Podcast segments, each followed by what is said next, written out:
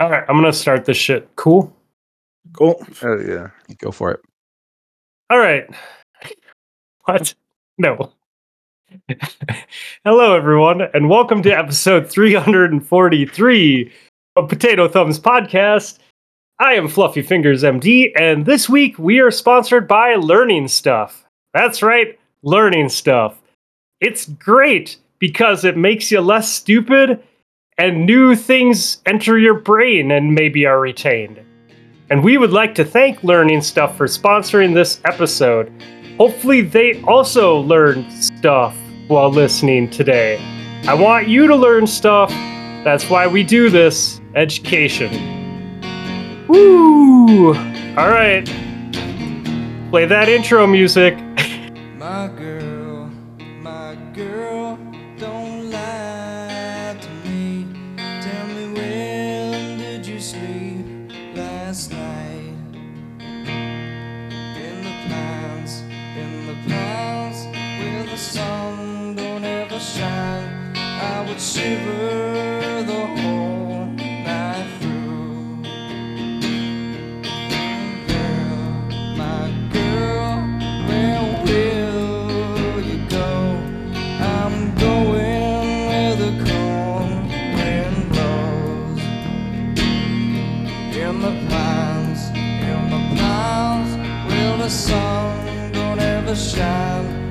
would shiver the whole night.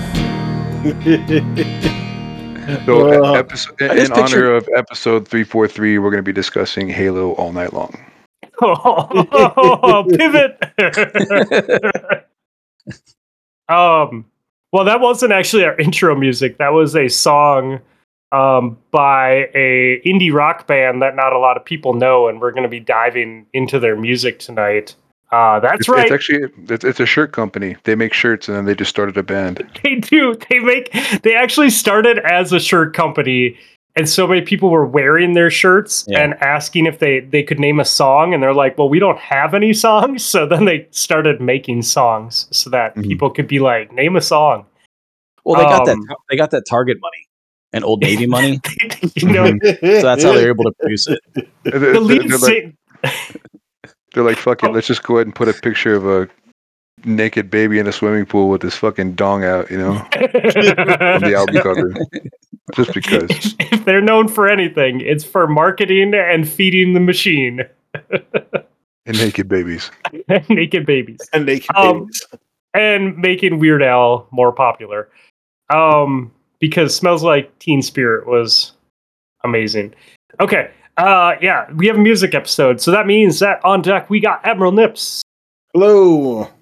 we got our man Cliff Spab. Hey, what's going on? I was like so close to using your real name. And we got our boy Chuck Likes Pizza. It's Martin Charles. Oh shit! All right, We're- Chuck's going in hard tonight. Um, well, hi, hi, boys. I'm excited not only because we're doing a music episode, but because you're on the show. Hell yeah. I did notice that this week they retired Shaq's number in uh, Orlando, and it thought back to the time that you gave out my telephone number in uh, in basketball and football player numbers over the, the show. Uh, One of the really better funny. bits. That was funny. oh shit. Um. Well, yeah, we're gonna we're doing a music episode. We're gonna we're gonna talk about Nirvana. Um, and that's gonna be fun, and I'm excited. And uh, this was not my pick, and uh, it should be a good conversation. Um, let me get some uh, let me get some some community stuff out of the way, and then maybe we dive into music. Works for me. Okay. Real quick, um, we are hosting myself and Native Raider are hosting Blueberry Lounge Trivia Night again. That will be Sunday, February 25th. That is 7 p.m. Central, 5 p.m. Pacific. Uh, there are a couple spots still open. Please DM me or Native Raider if you're interested. Come hang out. It should be a fun time. Uh, he always puts together a great show, and I always have fun being an asshole uh, co-host. Um, so yeah, uh, hit us up. Um, that is coming up soon. As well, our friends in the Space Mafia Discord have the Destiny 2 Space Mafia Olympics going on. That will be Crucible, Gambit, Raids, Dungeon, the whole month of March. Teams of six will compete in those four things for awesomeness. Uh, it should be fun. Those dudes are great. They put on a good show. They have like they really, really put some time into it. So uh, if you're not in the Space Mafia Discord, hit me up. Hit uh, Trash Panda up in our Discord. Get an invite.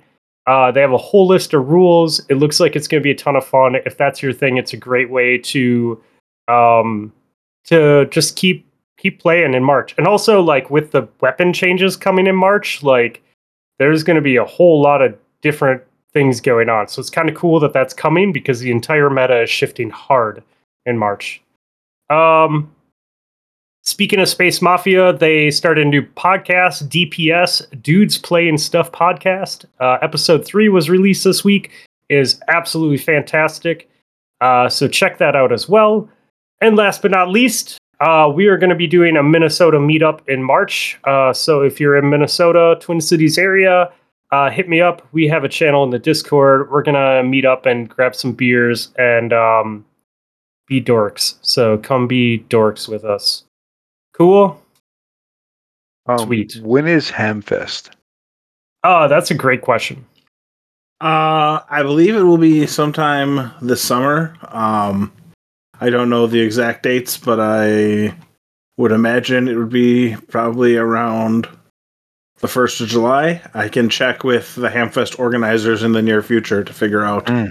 what those dates might be. Are you coming up to the Midwest potentially? I mean, if there's ham involved, perhaps. Ooh, my friend, that would be amazing. It kills me that I have to see all of my friends on the celebration of such a garbage tier meet.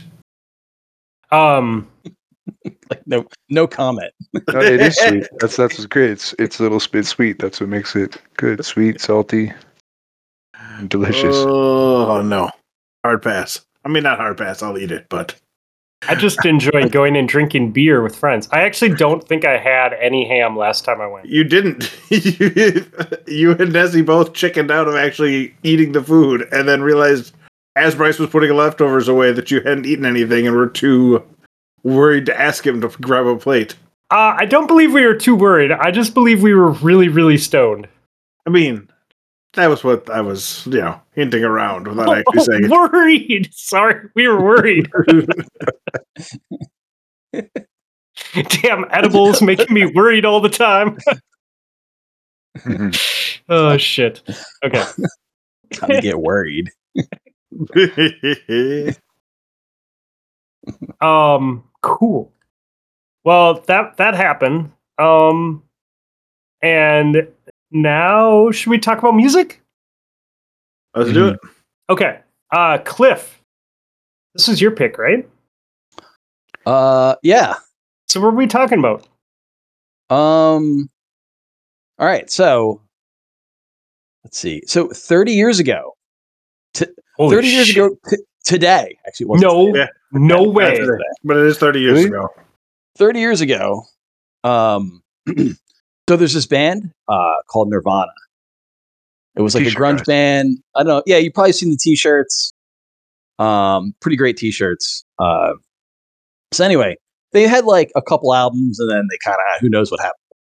But um, they uh they kind of came on. They blew up. They became this real big band in the early '90s, and then they were invited to do a um, MTV series called Unplugged, which was which was a series where like popular bands would come on and uh, basically play their sets that they would do, but with inst- with um, acoustic instruments.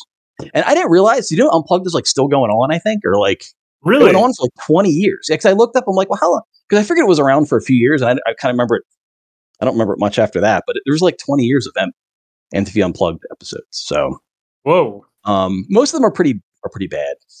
It's like because it's like uh, they most of these bands need these effect pedals and stuff, you know. But um, I mean, I definitely, without a doubt, think that this is the most famous unplugged album ever to come out Yeah. of that series, Well, right? And it, yeah, it, it- they had only started a few years before this, and um, they when they went into it, uh, so okay, so Nirvana is Kurt Cobain, right? Chris Novoselic on bass, and then uh, a young Dave Grohl, a young and handsome Dave Grohl on drums.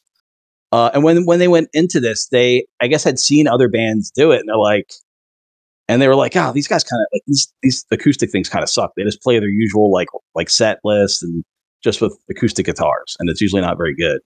And so they wanted to do something different, um, which I think is why this album became uh, so popular because it really was like a a bit of a a change from what people were used to with this band. So they had basically had one album. So let me step back.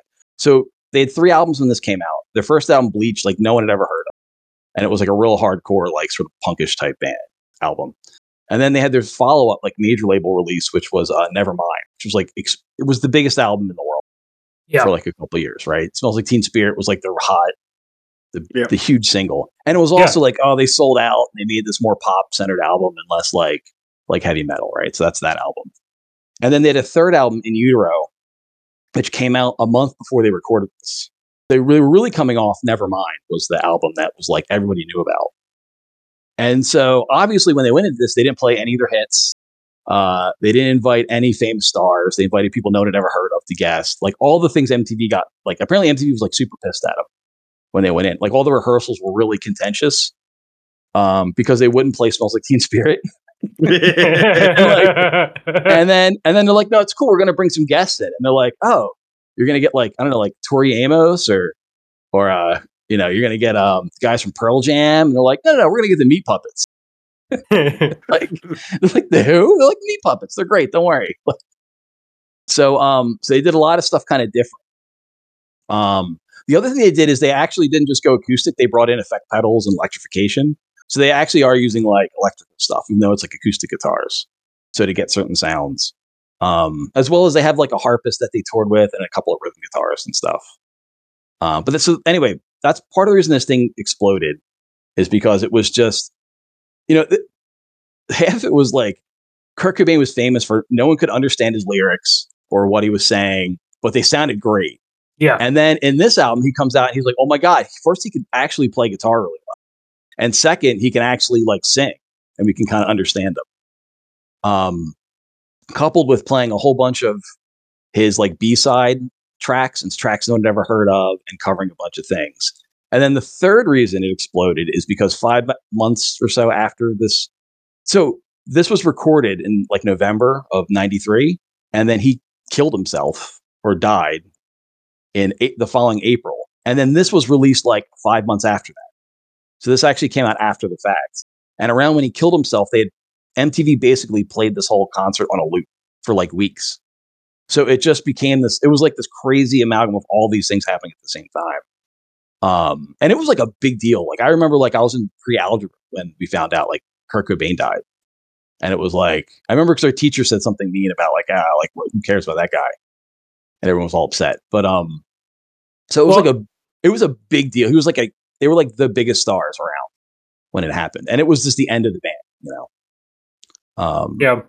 So all that Well, stuff. and you you paused you paused on like killed himself, right? Because there's like a whole whole list of like theories and things. Like some people think maybe his wife did it. They're like some people Oop. think the industry did it, and Well, we can get into it. I I've, I have a uh, some notes on uh, conspiracy Yeah, theories. yeah, if you want to get yeah. into it. Well, maybe we'll hold, hold that off to the end. okay, okay, um, because because they get pretty wild. Um, well, really, there's just one conspiracy theory that I, I personally like. We can talk about, but we'll talk about it at the end if, if there's if there's time. okay. you talk Um, about the 27 Club? Uh, oh yeah, and he was also 27, right, when he died, which is uh was like that's when all the cool rock stars die. Um, Oh, really? Looking at you, Yeah. Mama Cass. Janis Joplin, Jimi Hendrix, Was Amy Uh, Winehouse Kurt 27 as well? Yeah, Jim Morrison, Winehouse. Amy Winehouse, Amy Jim Morrison. Winehouse. Yeah, it's Jesus like a crazy. um, Christ! Janis Joplin. Yeah, I remember, I remember when I turned 28, I was like, Whew, guess I'm not that cool, you know. I was like, Um, when I hit 26, I'm like, well, I haven't accomplished nearly enough in my life to be worried about it. Um, you may have killed Fluffy with your 28 joke as well. He's still Yeah. struggling over to the side. the downside of being sick and having funny friends. Um, okay. Anyways, Yeah, so um, so that's sort of the backstory, and it's kind of like all that stuff came into like, and it's also like like it's probably their best album. It's also the only album that ever won a Grammy for them, which happened in the 1996, like two years after it was released. But I don't know how that works, but that's how that's what happened. Um, and oh, uh, people speaking- take the Grammys seriously. it's like, did you see- I I still can't believe what's his face got arrested at the Grammys this year. How funny! Like, Killer Mike. Yeah, Killer Mike. yeah, it was just like, dude, like, I saw him getting. He was like, they're like calling him away, and he's just like, like, what is this really happening to me? I just won. Yeah. Win two Grammys and get walk out in handcuffs. He won three. You won three? Three. And hat trick, dude. Yeah. It was like, come on, man. And I guess it was nothing. It was like I always, I don't know. But um, anyway, whatever. We'll talk about Killer Mike another time. Um, all right. So I guess we can get kind of get into it. Uh, as far as like the discussion, I, I mean, we can like talk about lyrics and stuff. Um, I will say that uh, the way Nirvana writes their songs, um, it's uh, they start with the music, and then essentially what happens is Kurt Cobain had a book of poetry, and they would just kind of like randomly pull lines together that sounded cool to make a song. Um, for the most part, although he did write certain songs about certain people and stuff like that, but a lot of it's like it's like little bit little snippets here and there. So it's almost like a little collage of like his little poetry, poetic like uh, lines that sort of fit with the music. Well, Um, six of the songs on this are covers, right? On this album. Yeah, yeah. Well, that's the other. Yeah, and then there's a bunch of covers. Those are pretty fun. I, I had some fun fun time looking up some of the the background on them. Um. So anyway, so the, the album, so the whole thing's live. Um. I actually hate. They kind of like would on my service. They sort of break between the tracks, which is kind of frustrating because it's meant to be played straight through. Uh, there's no breaks. It's just they hear audience noise and there's bandwidth stuff. Um, and it starts off with a song called "About a Girl." which actually came off their original album, uh, Bleach.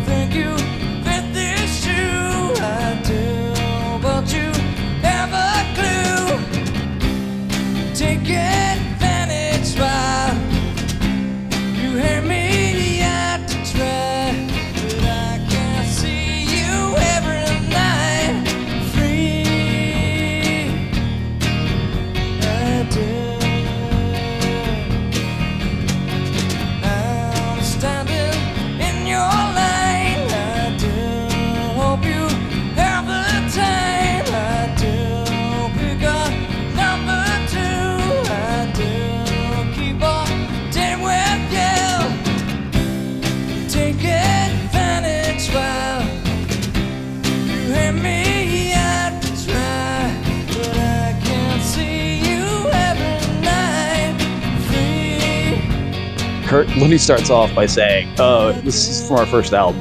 He's like, "No one here owns it." Like, and so he start. That's his first song. Is a song like no one's ever heard. yeah, if you had told me that it was on another album, I would have never known it. As with a lot of these, right on this album, it's like this is the version of the song I know.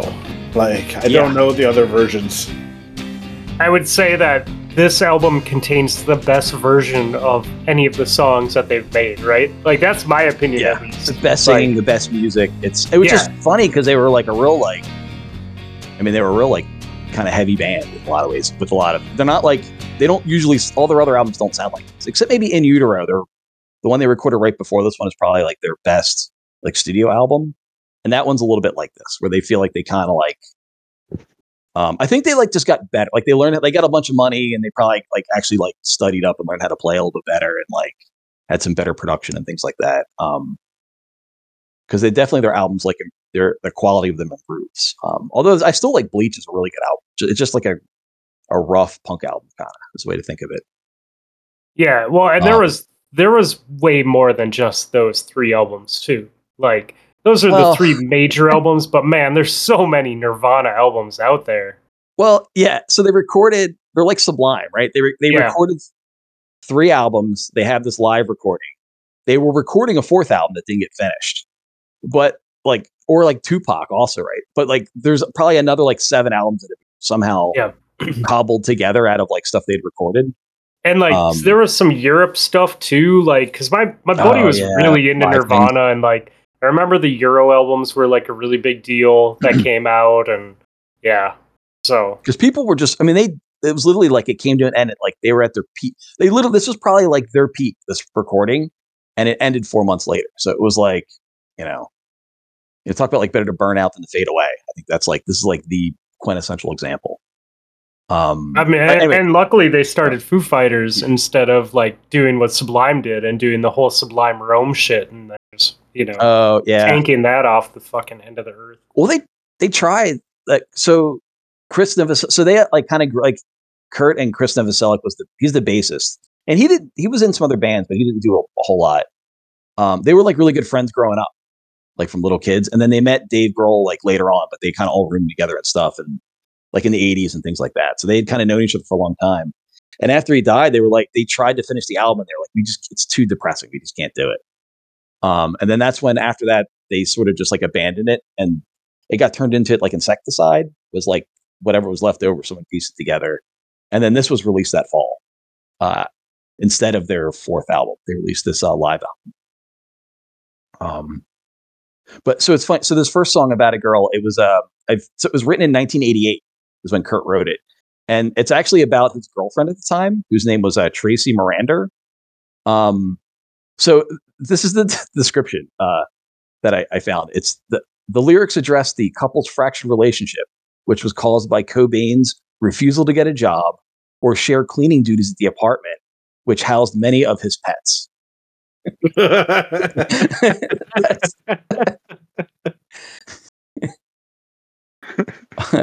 And uh, and apparently they would get in fights all the time, and then Cobain would threaten to to go move out, live on the streets, and then she would relent and let him come back in. And so he wrote. That's what he wrote the songs about that relationship, which I That found was like, great. yeah, yeah. Fucking women because he's kind of if you like look at all the book biographies that have come out later about Kurt Cobain, like he is kind of like he seems like he would be just uh, like a, a handle, like a lot to handle if you were like friends with him. Um, but anyway, um, He's like, "What do you mean my dog can't shit on the floor? What the fuck?" yeah, And listen, like, if "Ah." it does, I'm not cleaning it up. Listen, I gotta go party and do heroin. You deal with it. yeah. yeah, I think that's kind of how it went. but he's like, you know, I take advantage while you hang me out to dry, but I can't see you every night. You know, stuff like that. It's pretty obvious. He's like, um, he's literally like, I take advantage. That's the song. Um, yeah. So the relationship didn't last. I think. Oh, Um, so I don't cool. know if you guys. So I don't have a lot. You know, for each of these songs, I don't have a ton. so, like, Um, okay. I really love this album because I did like this was when I was like glued to MTV. Like when this came out, like I was fucking watching. I was just I was that kid. I was at that age, man. I just wanted to watch MTV all day, every day, and I I was into this type of music. Like it was it was it was uh like this rock and it was punk and ska, and that's all I listened to, right? And Nirvana was huge because the, my best friend was a big Nirvana person. So like I own this album and I have heard all of these songs over and over and over again, like a thousand fucking times. So I found it really hard to like take notes because I would just listen to the music. Like I just, I just, I don't know. There's some about just hearing it so many times. You know, it makes it harder to to sit back. Mhm. Or I found myself that way. So, um, like all my notes were just stupid and worthless. Like, God, I really love this song, or you know, I like when he does this, or the chorus sounds. You know, it's all like so generic, but it, it I really love it all. You know, like so it's mhm. problematic almost. Yeah, um, I like the bridge, the little guitar solo, pretty pretty cool. But um, I remember um, when I was in school in my uh, music history class, they actually talked about this album, and it's like known as one of the best live album recordings like ever.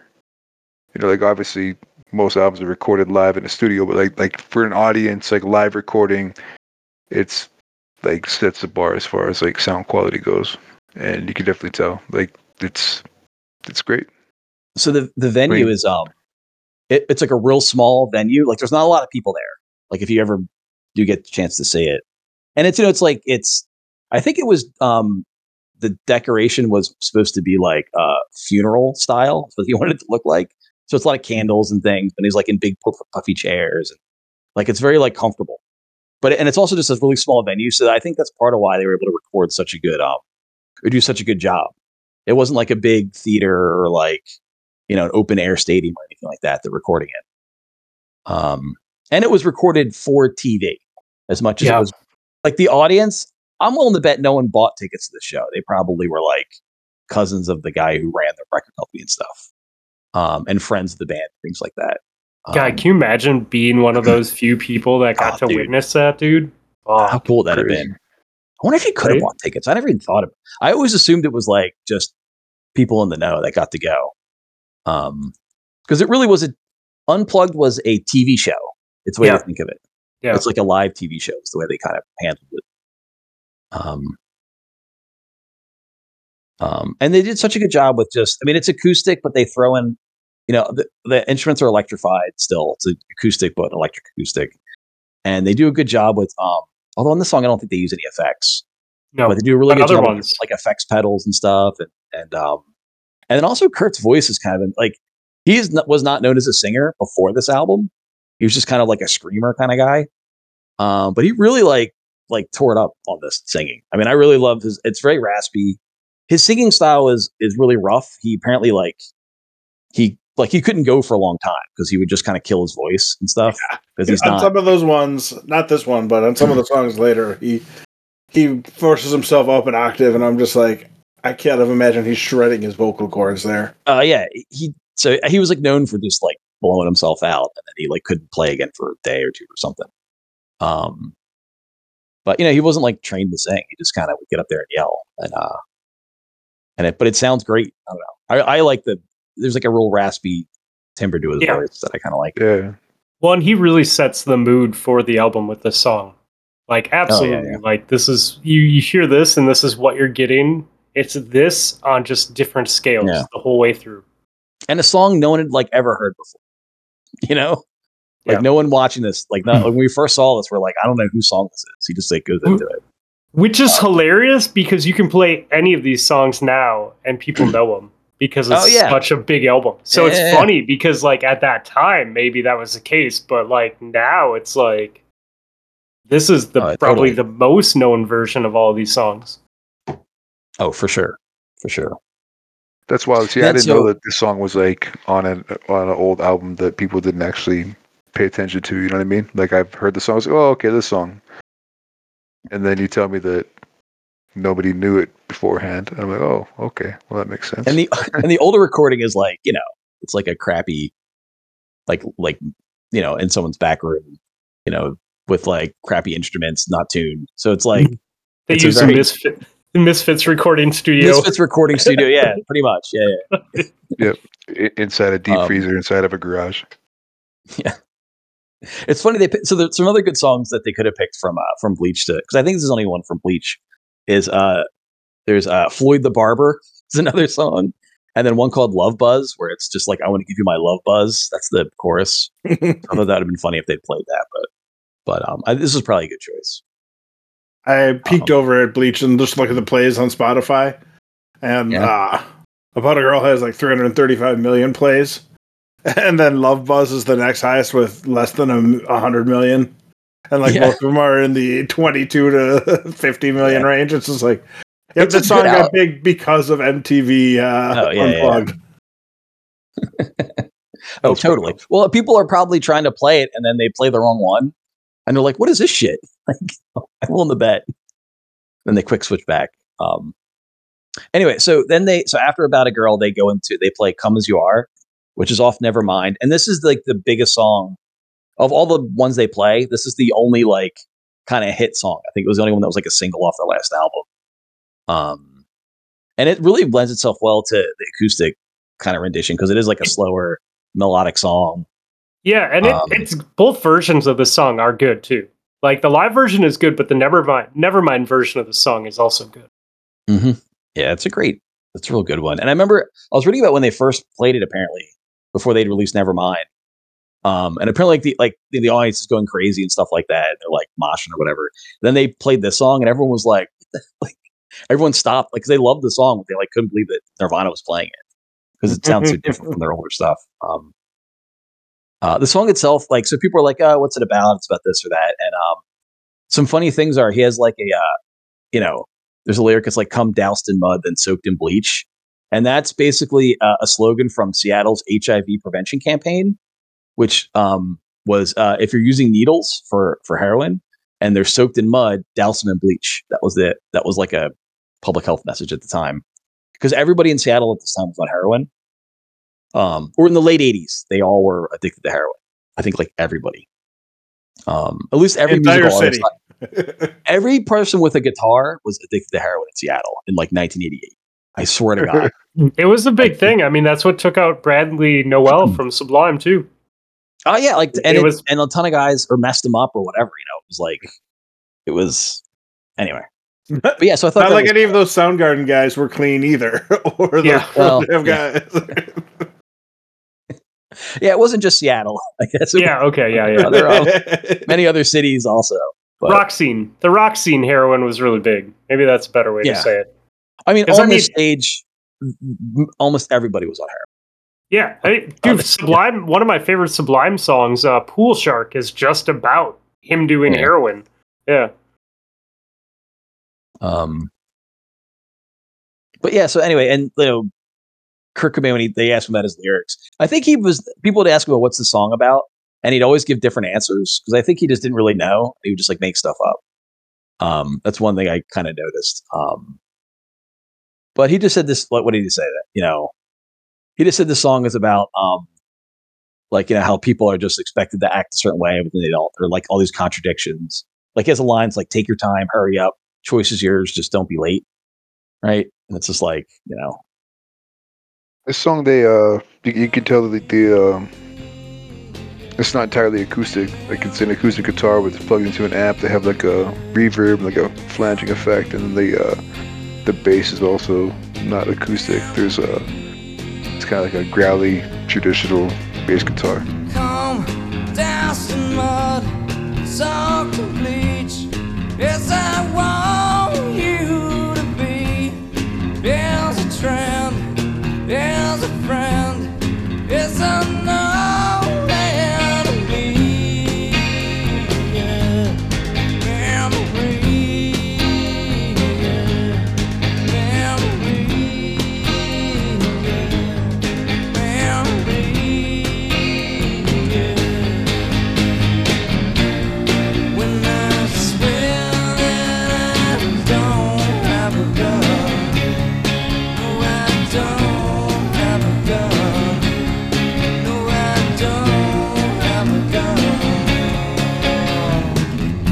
reading up on it earlier. and They were saying that uh, like Dave Grohl had never played with uh, brushes before this recording. And Oh, he just kind of learned on the fly like how to drum softly because he's known as like the dude who just fucking pounds the shit out of the drums, and like he had to play more gently.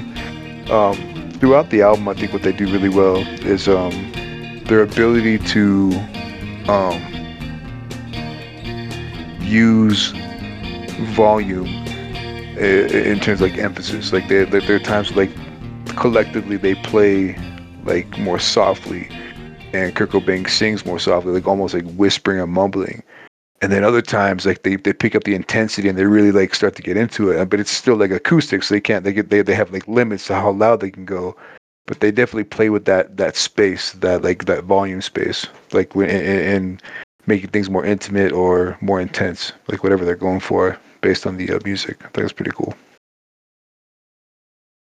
So next up, the third song uh, is their first cover, um, and it's "Jesus Doesn't Want Me for a Sunbeam," which is a cover of this um, Scottish duo called the Vaselines that they met when they were touring Europe, and they actually had them um, open for them in Edinburgh. And apparently, they're a, like a they're just sort of like a folky kind of punky folky uh, duo from Scotland that's like really well known there, but not anywhere else in the world.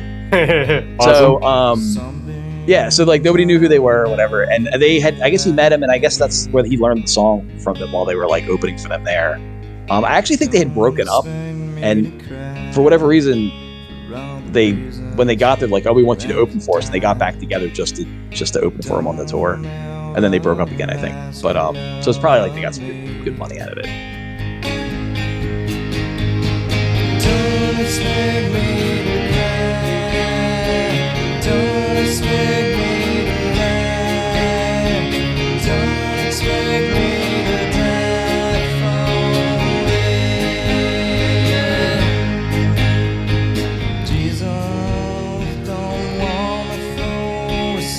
And he starts off, he's like, oh yeah, this is an old uh, Christian song or something, but you know we do it the Vaseline's way.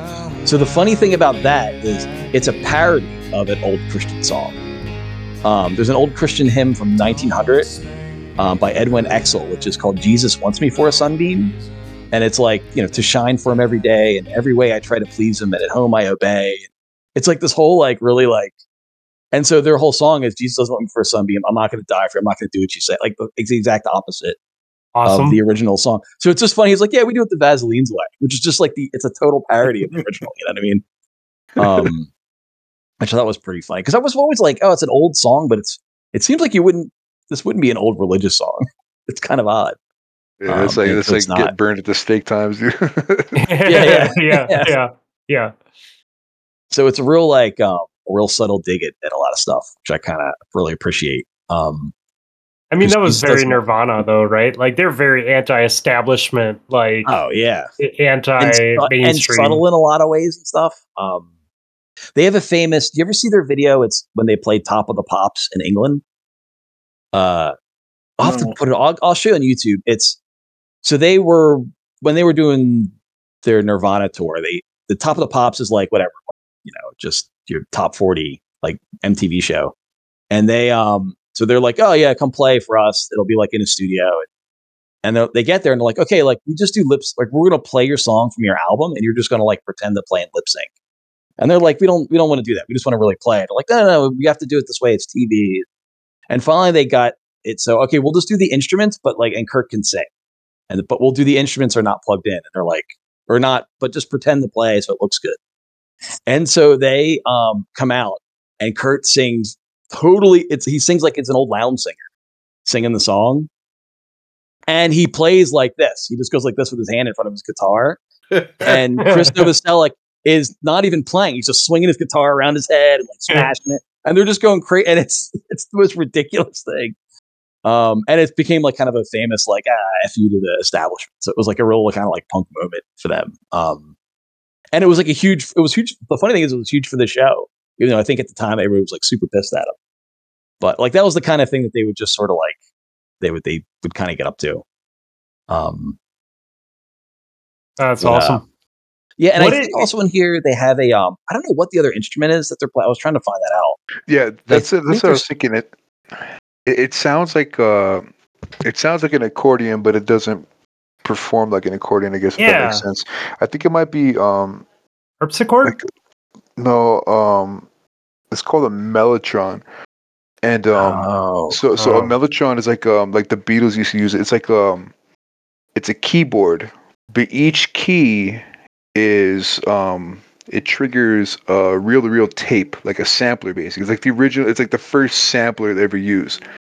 And um that, that's what it sounds like. It sounds like a it sounds like an accordion or like a harmonica, but it's played like a keyboard. You know, like it doesn't have like the overlapping like blending sound of a harmonica and Mhm. it doesn't have the um the physicalness of Yeah, an but it- but- accordion. Yeah, but it, yeah, yeah, but it doesn't have that persistent, um, chorusy, like layered sound of an accordion. So that's why I want. Yeah. That's why I think it's like a mellotron, some some sort of keyboard that has that sound attached to it. You know, it, it, like the the notes are very distinct. Like they don't there's no, they don't really overlap with each other. It's like kind of like Mellotron. one by one, almost like a MIDI controller or something. But That might be something because it seems like it's like a keyboard. There- It sounds like a. I mean, it doesn't sound like, but it feels like it's played like a.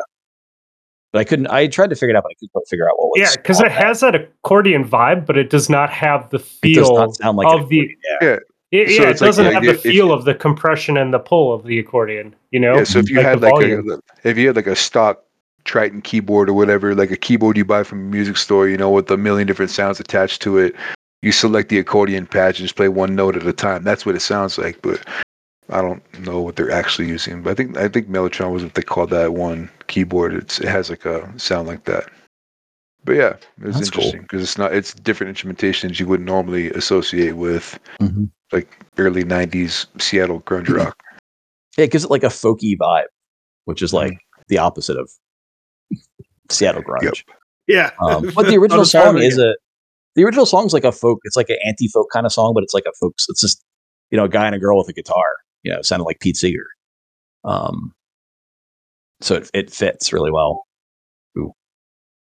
Ooh, no. Um, sorry. Uh, all right. So moving on. So then next he comes up with another cover, and um, That's well, this time a he was- he picked. this time he's picked covering David Bowie, so obviously it's going to be a song that everybody knows. Except he picked a song no one knows from David Bowie called "The Man Who Sold the World." Is this is this a song that we discussed in, in the David Bowie episode? Was it on that one or? I don't think it was on. Because I heard that guitar riff, I was like, I fucking know that shit. And then like uh, they said it was a oh, Bowie cover. I'm like, wait, did we talk about this song when we did the Bowie episode? Probably not. I mean, it's it wasn't like a it was like a B side Bowie song. Yeah. Um, so okay, so let me step back. So the Vas the Vaselines bec after this concert became famous, and like they became like they sold like and I mean like this song became a famous song after this concert. In fact, David Bowie, um, he was like thrilled. He, he couldn't believe he heard the cover and he like loved it. Um, although I guess he said he never got to meet Kurt Cobain to like let him know like how um how much he enjoyed this version. But the funny thing is, when Bowie would play this in concerts, people would get real pissed at him. It's like, why are you playing Nirvana song? And so he would like curse. So you get all these young kids like cursing at him, and he's like, I guess that's what I got to deal with, you know. what a funny problem to have.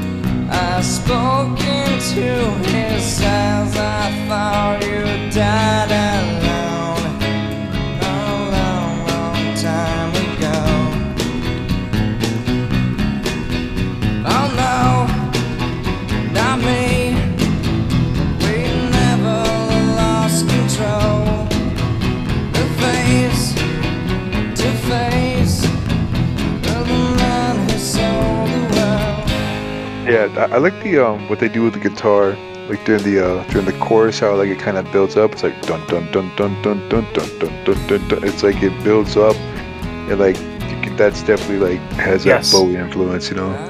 Chuck, I wrote that. I wrote down the same thing like that. I wrote do do do do like instead of dot dot dot dot, but I totally called out the exact same part, man. It's like raw electric sounds mixed with almost like bass chord climbs. You know, like do do do do do do do do do do do do do do. this one they did use um some like fuzz pedals and stuff on the guitars to get some of that sound. Um, It's a bit for this one. distortion, yeah.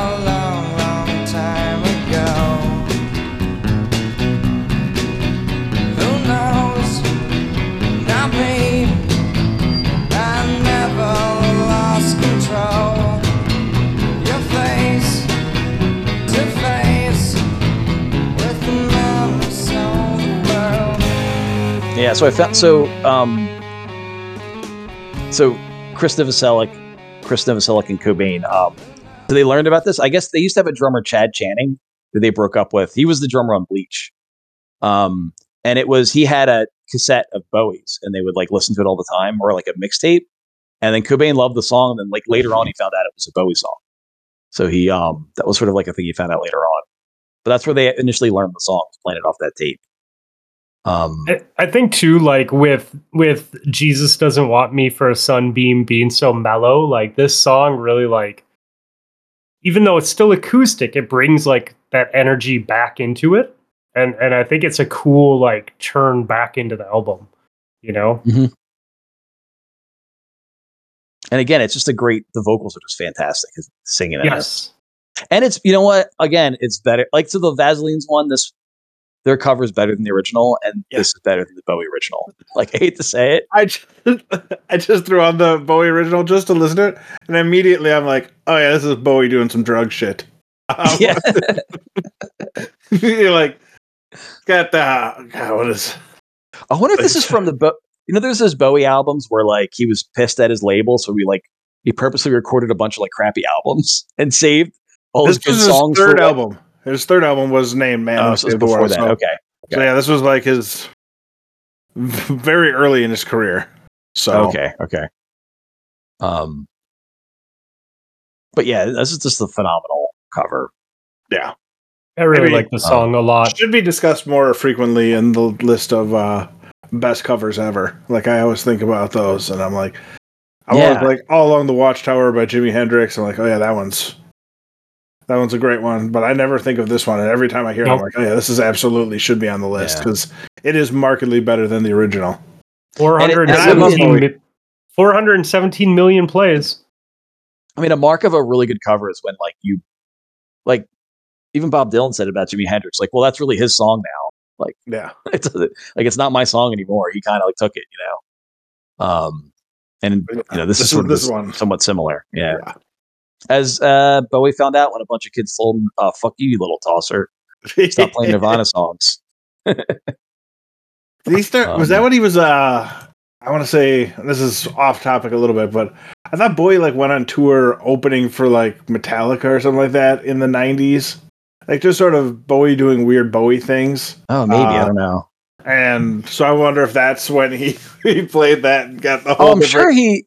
I'm sure he like pulled it out. He, I'm sure he like heard it and was like, "Oh, this is popular again. I'm gonna play it." You know. Um, it might have been then. Bowie co- open for Metallica. That'd be an interesting concert. That'd be an interesting backstage to hang out. I don't know. Yeah, yeah. I think I'd much Um, rather hang out with Bowie. Yeah. I think there'd be more fun to be had, less uh, ego to deal with. Yeah. Unless you wanted to get in a fight. Exactly. yeah. Um, all right. And so, uh, so next up, um, they go back into playing Nirvana songs for like the first time since the second song. um, so this again, that this is um their first. This is Pennyroyal Tea, and it comes off their um In Utero album. And again, that album had just come out like a month before, so it was still pretty fresh in people's minds.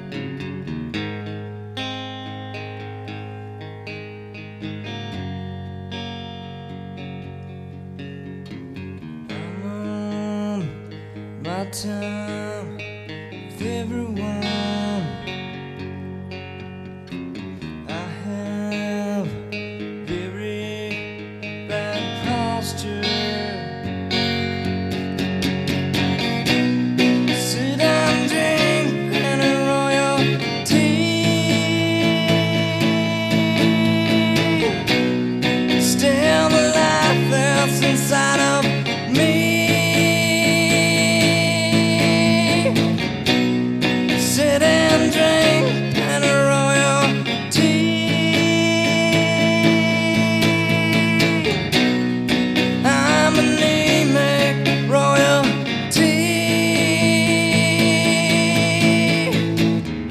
So Kurt Cobain, so famously he had stomach problems, like, and uh, I think a lot of the reason people think he was so addicted to heroin is he had really bad stomach pains, and they could never figure out why for like years.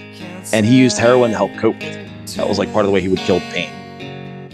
Um, so when you hear the song, you're like, obviously this is about like all of his stomach problems, which caused him like crippling like pain and anxiety and stuff like that. Um, it, so it's funny. So it turned out later they thought it was like IBS or something like that. It turned out later they found out it was a pinched nerve from his from his spine that was pinching like a stomach nerve, and so it was Oh not even anything to do with like stomach stuff. And they he was getting some experimental medication to help treat it, I think. But um, and allegedly he had kind of like around this time had actually like figured it out and was actually feeling better. Um, but uh, but yeah, so you think that's what it's about, but he was like, oh no, it's not about that. so penny pennyroyal tea is um, an herbal medication uh, that people use to induce abortions apparently. Um, and in his liner notes, which were never actually uh, put into the album, he wrote, uh, "Pennyroyal tea. It's an herbal abortive, but it doesn't work. You stupid hippie." That's like so. That was his liner notes. Um, but really, I mean, a lot of it, it's about his. I think you know he talks about oh, it's people at their end of their line. They're, they're super depressed and they can't know what to do and stuff like that. But I think it's really just about how miserable he was when he was sick. You know, I mean, it's pretty clear. Um, I guarantee he was eating cherry flavored antacids, all that stuff. So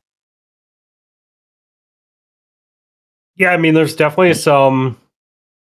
There's definitely some emotion in, in this one. I, I put Kurt had the real Bob Dylan approach to the intro of this song.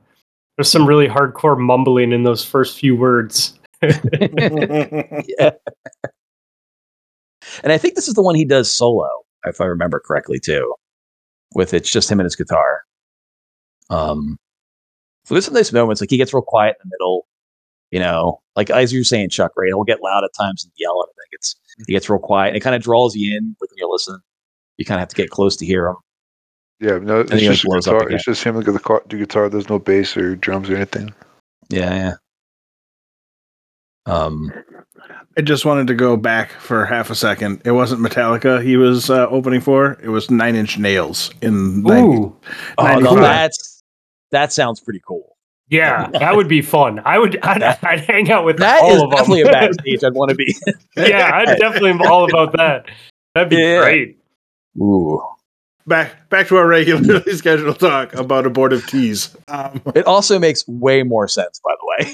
yeah, yeah, that's Yeah. fair. yeah, I can see, I can see like them being cool. Um, yeah, yeah. Speaking of covers, how about that uh, Johnny Cash on Hurt? Everyone thinks that you know. That should be in the that's discussion another- for best covers. That's another top cover. Yeah. God, that is a good one. Yep. That's another one that he li- took. Yeah, he, he took. Yeah. Yeah, Trent Reznor can't play that anymore. Um, I don't know. about I think I how think they're about- both really good. They're both really good. so to get further off topic, how about Trent Reznor like just becoming a I'm gonna arrange for TV and movies and be like a composer and like like a, a full very, on like, very good one. yeah like I mean it's like I mean I, I guess it's not surprising in some respects, but man like very know, very dude. far away from from Nine Inch Nails. Like it, like okay, there was Trent Reznor and there was Marilyn Manson. They were kind of like sympo- They were like very similar back in the day. Yeah, Believe it or Trent- not. And to talk about two different directions. But dude, Trent Reznor is a fucking genius, man. Well, like, yeah, like his music or not, dude is a fucking genius. He's Like, bri- I mean, he's clearly brilliant and just phenomenal. yeah, But I'm just saying it's amazing how, how well his career's going and what he's done with it. Yeah. Um, Less amazing how poorly Marilyn Manson's career has gone. It, literally, they're like polar opposites. It's like, yeah. Although I don't think Marilyn Manson's, I'm willing to bet, you don't think he's Uh, what? a genius. No, no, but he just he did have some hot girlfriends, so you know. Yeah, he's just an evil guy. I think is what it comes down to. Um. Anyway. Um. all right. So moving on. So so then six track again off the new album In Utero uh, is the song "Dumb," um, which Kurt said was basically a song just about how people who are easily amused, you know, people who aren't capable of progressing their intelligence, but are totally happy watching ten hours of TV, you know, really enjoying it. You know, I've met a lot of these dumb people. You know, they have a shitty job, they may be totally lonely, they don't have a girlfriend, they don't have much of a social life, and you know, for some reason they're happy. That's like what the song's about. And I was like, that sounds actually like a pretty good life, to be honest. Like, I could watch 10 hours of Yeah. TV a day and be. Less, more, man.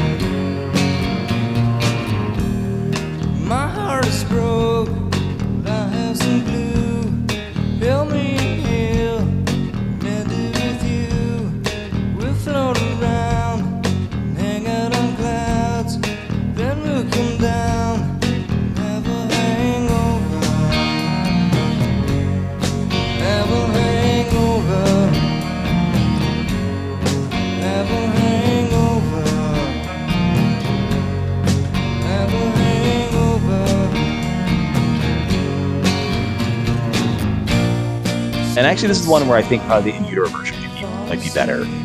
Uh, Really? Yeah. Um, I mean, they're actually pretty similar. Um, Does the album version in utero does it have a cello? uh, yeah. That I think it's, it's the same cello art. That part, I'm like, ooh, Yeah. that that shit comes in. I'm like, yes, Yeah, give me more. I dig that shit. Yeah. The, you're good call, Chuck. The strings on this one are are very nice, and in the background, it's super like just. If you're not paying attention, you wouldn't even notice them, but they are very, very like. They make the they make it right. Like it's it is very good. I enjoy it. hmm It's just something about that instrument that just brings out like a different like um, flavor, I guess you could say. It's Yeah. like it, it's not intrusive. It's like just like a subtle backdrop feeling. Mhm. Complimentary. Yeah. Like it, it definitely complements the acoustics for sure. Yep. Like fi- fills the sound kind of. Yeah, um, yeah. I'm for it. Yep, I agree. All right. So, and then going back to uh, Nevermind, um, another song that wasn't a hit off that album. Uh, they sing the song Polly, um, which is kind of a a bit of a happy sounding song. Um, so I recently t- for this I was like, oh, let me figure out what these songs are about because I never bothered. I just like to listen to them. Yeah. Um, and it just seems like you know, kind of a little kind of goofy, happy little song. I assume it was about a pirate. I mean, um, a parrot. Ah, no. Um, really? not about a parrot. no. it's not about a parrot. You really No. thought it was about a parrot? No, but I was like, that's my head. I would picture Polly the parrot. Yeah. The only thing. It the starts thing off. about parrots. It starts off. Okay, okay. The first like forty seconds of the of the song, he references a parrot, but like the rest of the song, he clearly references like she. Yeah, no, I, I know. Well, I mean, But I birds just- have yeah. genders, bro. What are you saying that that Polly's not a girl parrot? I, I okay, okay. Fair enough. Fair enough. Fair enough. I, I have you ever you. se- have you have you ever seen a parrot dick? Dude, so many parrot chicks. Just do not check my browsing history. Only wants. Have you seen parrot latex porn? Gonna feel a lot worse when Cliff gets to what the song is actually about. Yes. Yeah. It's dark.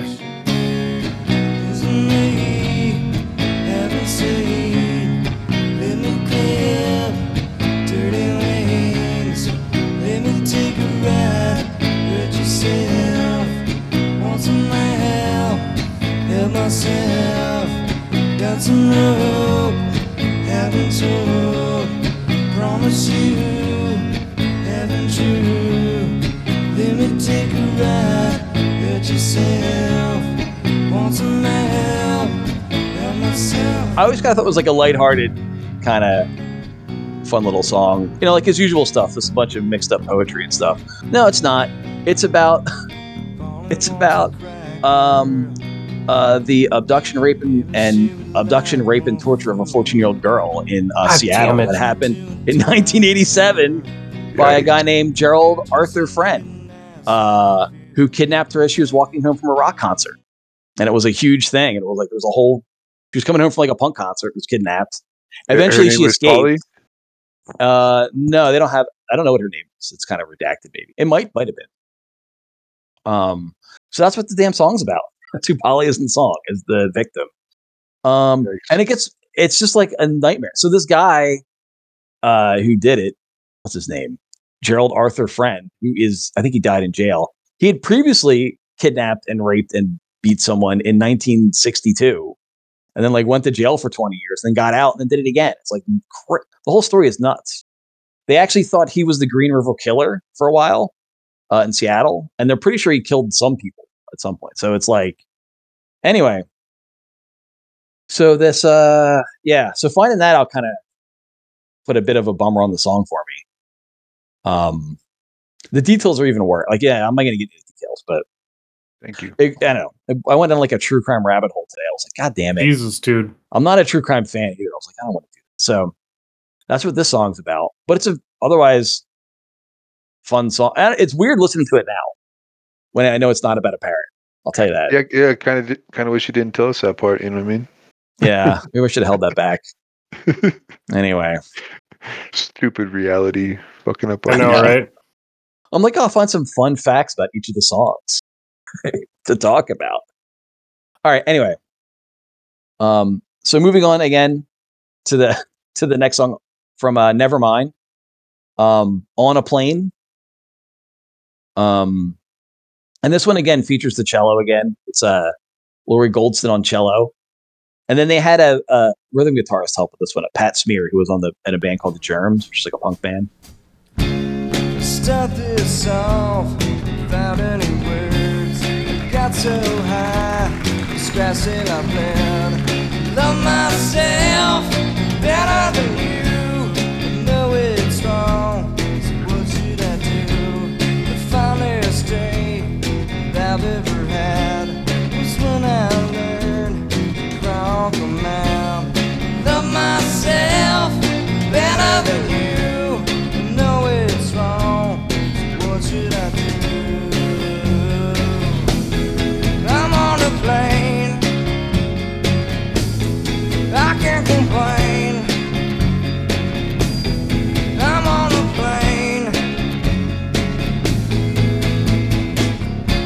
And again, it's like one of these things. It's like, oh, what's the song about? Each time they'd ask, say something different. It's like it's about teenage alienation, or it's about this or that, or whatever. So I think it's one of these sort of mishmash songs that he wrote. Um, um, but I do. There is some fun stuff. So at one point, he's like, you know, one more special message, one more special message to go. And uh, that was because this was the last track they had the right to finish Nevermind and he was trying to finish it to get it done in time, and so that was like where that line came from. Just like I got one more song to write. Um. Um. So you think that they were literally just flying from place to place and they're just like writing it on the plane, like in between gigs or something? Yeah, I, I think they thing. just had like an A because it was their first album, and I think they just had like an A and R guy who was like, "You got to get that done." Like Steve Albini's in there yelling at him, probably, and like, you know, I, I was noticing about this. It's like it's spelled plain, like P L A I N, like like the Great Plains, not like airplanes or oh, this plane of existence. No, like plane, like like like the Great Prairie, like like prairie plane. You know what I mean? Like I'm Yeah, on a plane. Little plain Jane action. Yeah. well, it's funny because later on they sing a song about plateaus, so maybe it's related to that in some way. Mm. Um, Get, getting geographical here. I think the bridge though. This is like a song that has a little bridge Mhm. breakdown. That's like one Yeah. thing about the, they the quiet it down. Yeah, it's like the lost art of the bridge. You know, like that shit. You don't really hear it anymore, especially in popular music. But yeah, A little bit of like harmonizing too in that bridge. yeah, they kinda have cool. yeah they have backup vocals. Like not a lot of the songs have other vocals that have Kurt. Yeah, that's cool. It sounds really good. More special message to go. And then I'm done, and I can go home. Love myself better than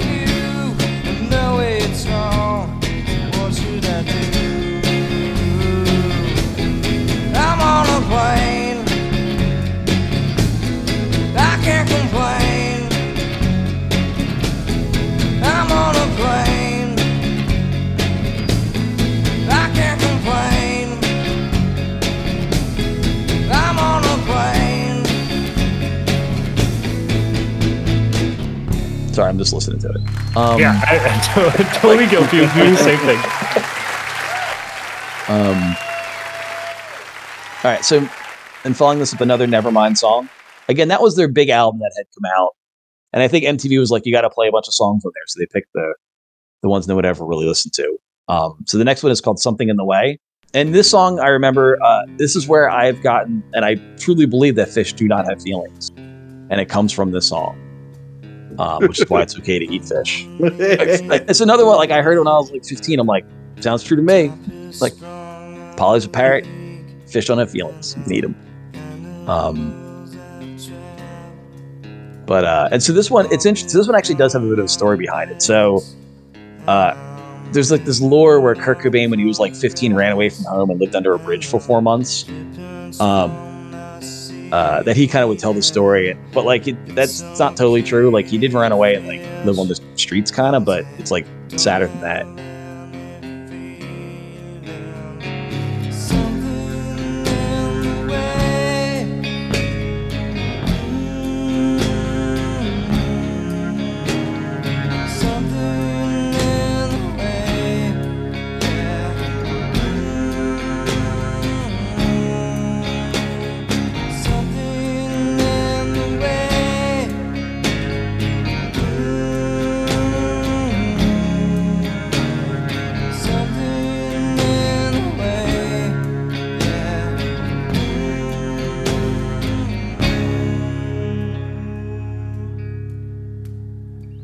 What's amazing is um, he at one point he was um, sleeping in a, a cardboard refrigerator box on the porch of uh, the drummer from the Melvins, which is pretty cool.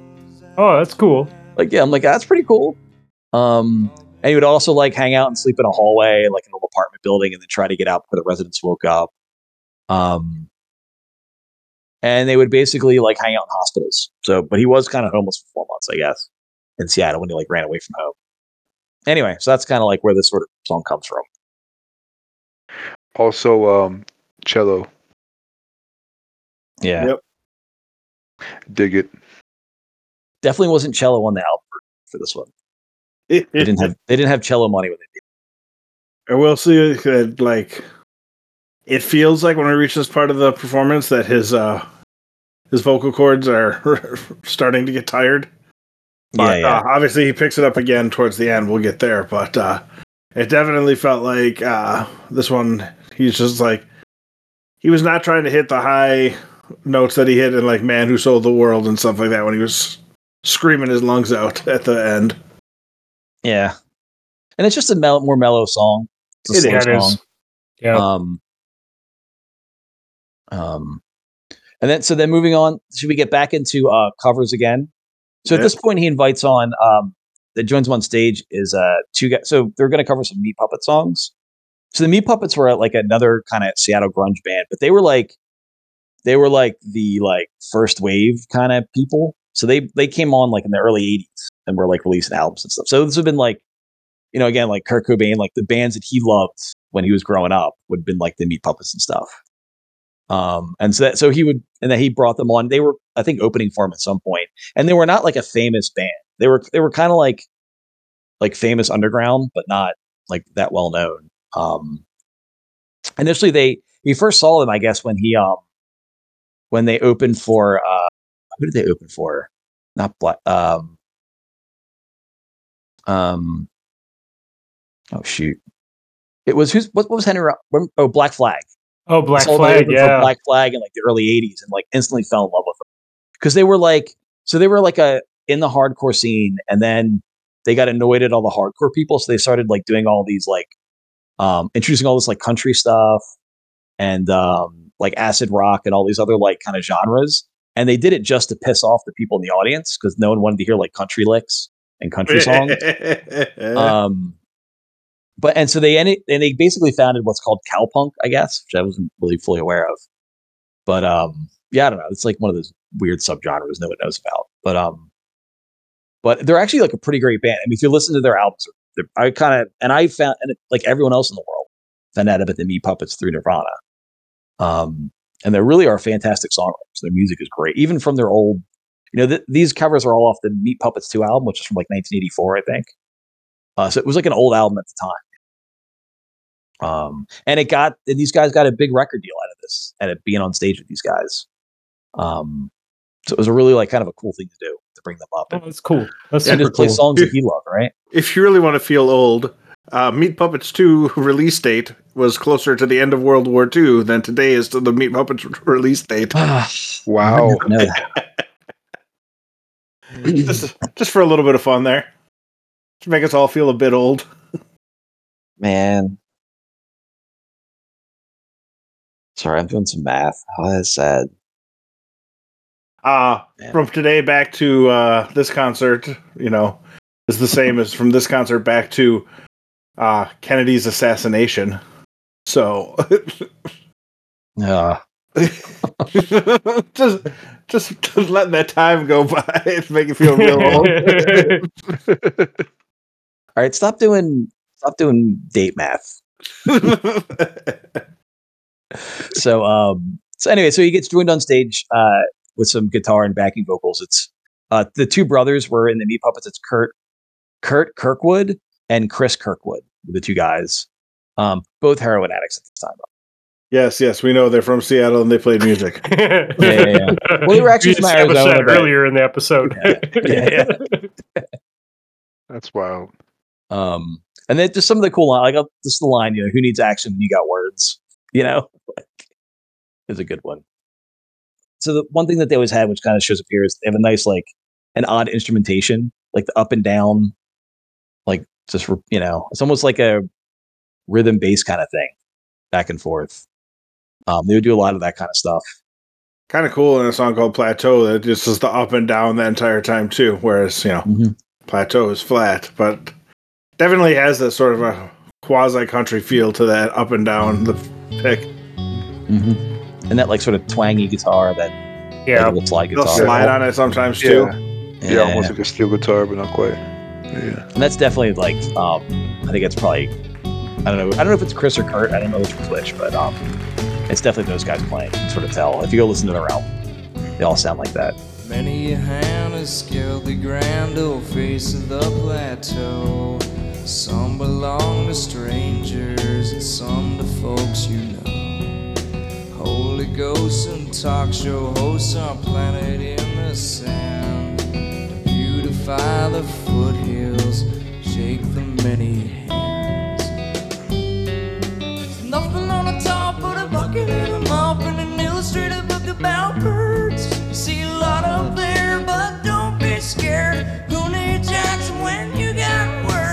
but yeah this is actually some of the Meat Puppet covers in here are some of my favorite songs on here and it's like you didn't even know like when I way back when on I like watch this or listen to it like like you didn't like I don't think it really like highlighted that it was OD.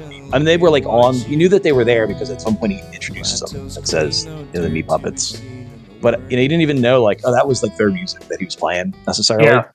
Yeah. um if you didn't like pay attention Oh, dude, as a kid owning this album and listening to it, like I had no idea that any of these were covers, any of them at all. Yep.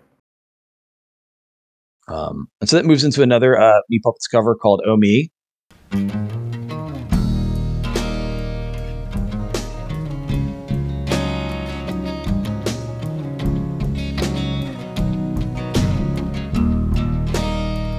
If I had to lose a mind, if I had to touch feeling, I would lose my soul the way I do. I don't have to think, I only have to do it. The results are always perfect, but that's old news. Would you like to hear my voice? Sprinkle with emotion.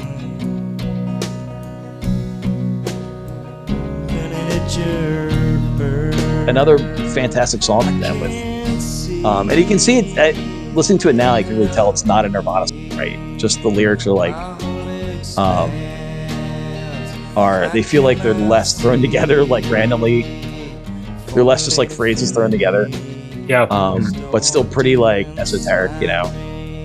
Um, like I can see the end of me, my whole expanse I cannot see. I formulate infinity, store it deep inside of me. Just like a beautiful, you know. it feels like a 70s song too. Like Yeah. it, it has a 70s vibe to the lyric writing. I don't know. I don't know if it's a guitar or just because it's acoustic or just the way he's singing it, but it feels like like stuff that came before I was around. And these and these sound a lot like the Meat Puppet originals too. Um, like he's not like changing it that like he changes the Nirvana songs more than he does these, uh, moving from electric to acoustic. Um, I also lo- I think his voice. This is where his maybe voice is starting to recover a bit too. I feel like, um, not screaming, but just like it's sounds nicer I and a little think he more. uh, tries to like. I thought I had read something about how he had tried to find a key that would work and nothing worked, so he just sang in the original key. I don't know if it was this one or Plateau, but basically some of the stuff with the uh, Meat Puppets folks, and uh, it was just like, well, I I don't really sound good in the key that the song was originally done, but I can't shift it at all, so we're gonna try to do that that way too. So I think he's he's working harder here again to make his voice fit the the song as well. Yeah. But this is one of my favorite songs off of here. Yeah, it's a great song. Um, Yep, just a beautiful song. Yeah. And again, there's not a lot, like, ton of words, not a ton of lyrics. Um, but really, the guitar is beautiful. I know. I love this one. Sprinkled with emotion? Invented at your birth, I can't see me. My own I cannot see. Infinity stored deep inside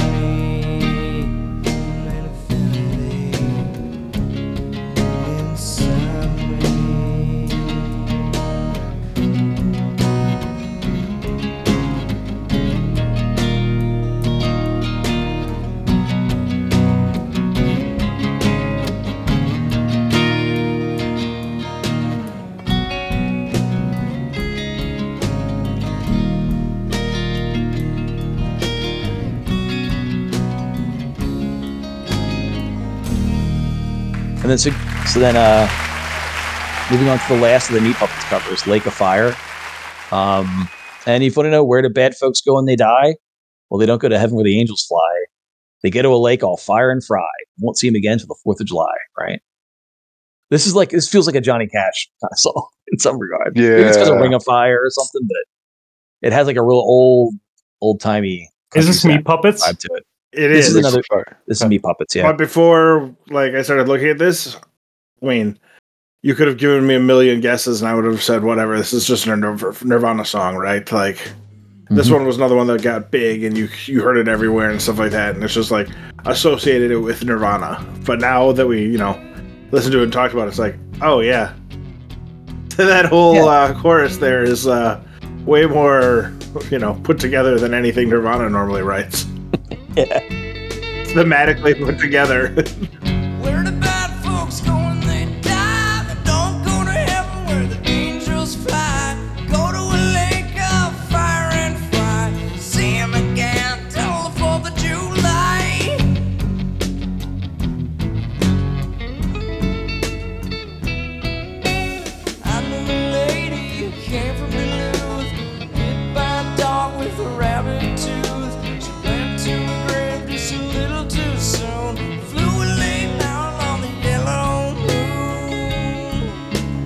It has a vibe of of Oh Me, like the song the song previous to it. Like it totally has that same vibe carried over. Un- unlike the other parts of the album. Till the 4th of July. Yeah, it's just got Agreed. yeah. Especially if you go and listen to the original, like um, again, he's like really sticking to it. Like, um, the originals are like this is cases where like the originals are they're not as well recorded, but they're like just as good. Um, unlike the you know he doesn't like take it away like the Bowie one. Although no one had heard of this, and I you know what to be honest, I didn't like hear the original Meat Puppets until I had like Spotify a few years ago, and I'm like, oh, you know what, I can actually go listen to all these other songs now. Um, like nobody bought Meat Puppets 2. I don't think you Right. could buy Meat Puppets 2 at this time. I'm pretty sure you couldn't have actually purchased this album back then. Um, uh, although maybe later, because they ended up getting a big record deal and releasing a big album after this, uh, the Meat Puppets, which is pretty good. Well, I forget the name. I should look up the name of it, but um, um, and again, really good guitar work. It's um, you know, uh, the Kirkwood brothers on the guitar. Um, and you can hear it sounds different than like you know the rest of them playing, and Yeah. frankly, probably a little bit better in some Well, regards. he gets fancy on this one too. yeah, yeah, yeah, yeah. Yeah, those guys, they're a talented duo, man. Those two. Um, Yeah, I think the uh the guitar outro at the end is pretty dope.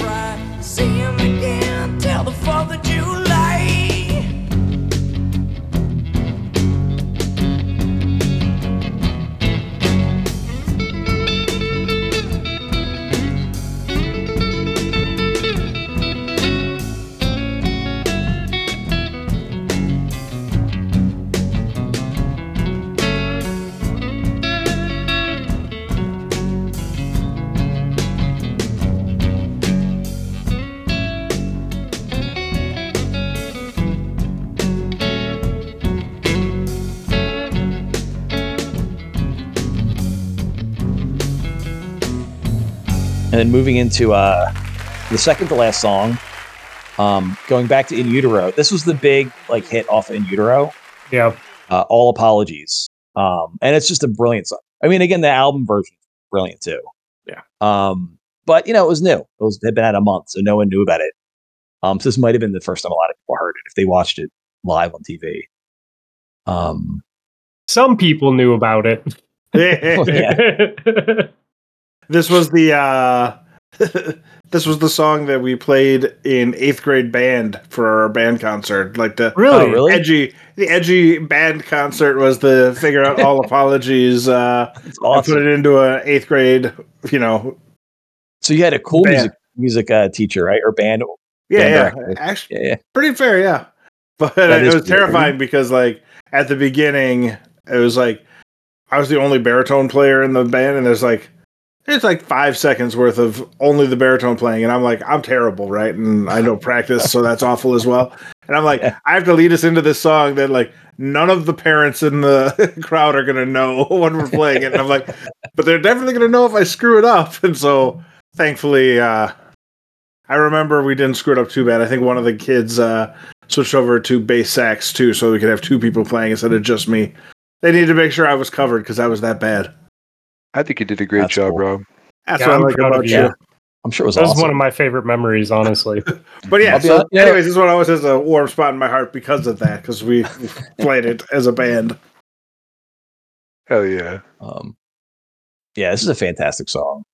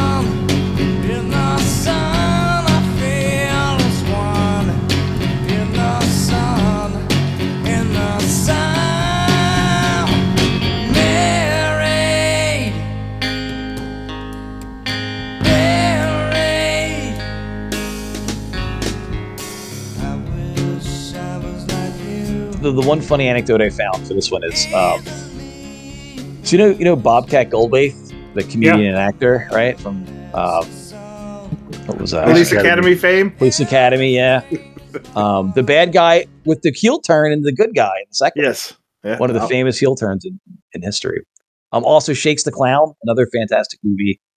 Um, I recommend. Um, anyway, so I guess he was opening for them, opening for Nirvana. I don't know, and uh, he they were he was telling Kurt Cobain, he's like, you know what, you know what you should do for the um for the uh um for the music video is you should sing this while you're dressed as Lee Harvey Oswald and you're assembling a rifle in the book depository.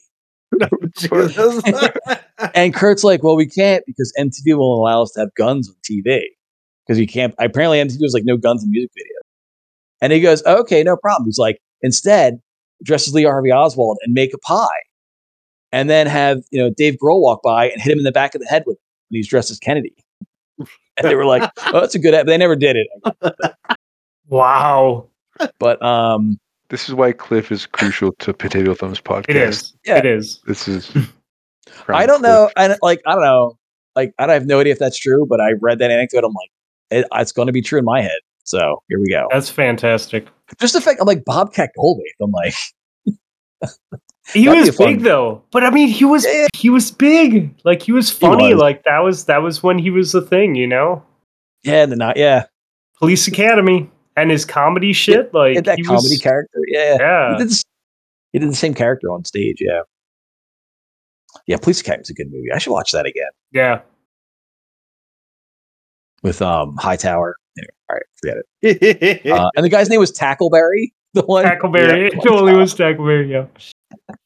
The dude who made Uh. all the uh, all the noises was that Michael Winslow? Is Oh Yeah. yeah. Yeah. Yeah, yeah, for it his was. name. dude. When I was a kid, that was he was the coolest guy in the world. When I was like, I absolutely. don't know, I was probably ten or eleven when that came out. Yep. I like never seen anything like it. Blew my mind. Yep. Um, Oh yeah. Um, all right. So, and then moving on to the last song. So this is probably like the most famous song on the album, I think.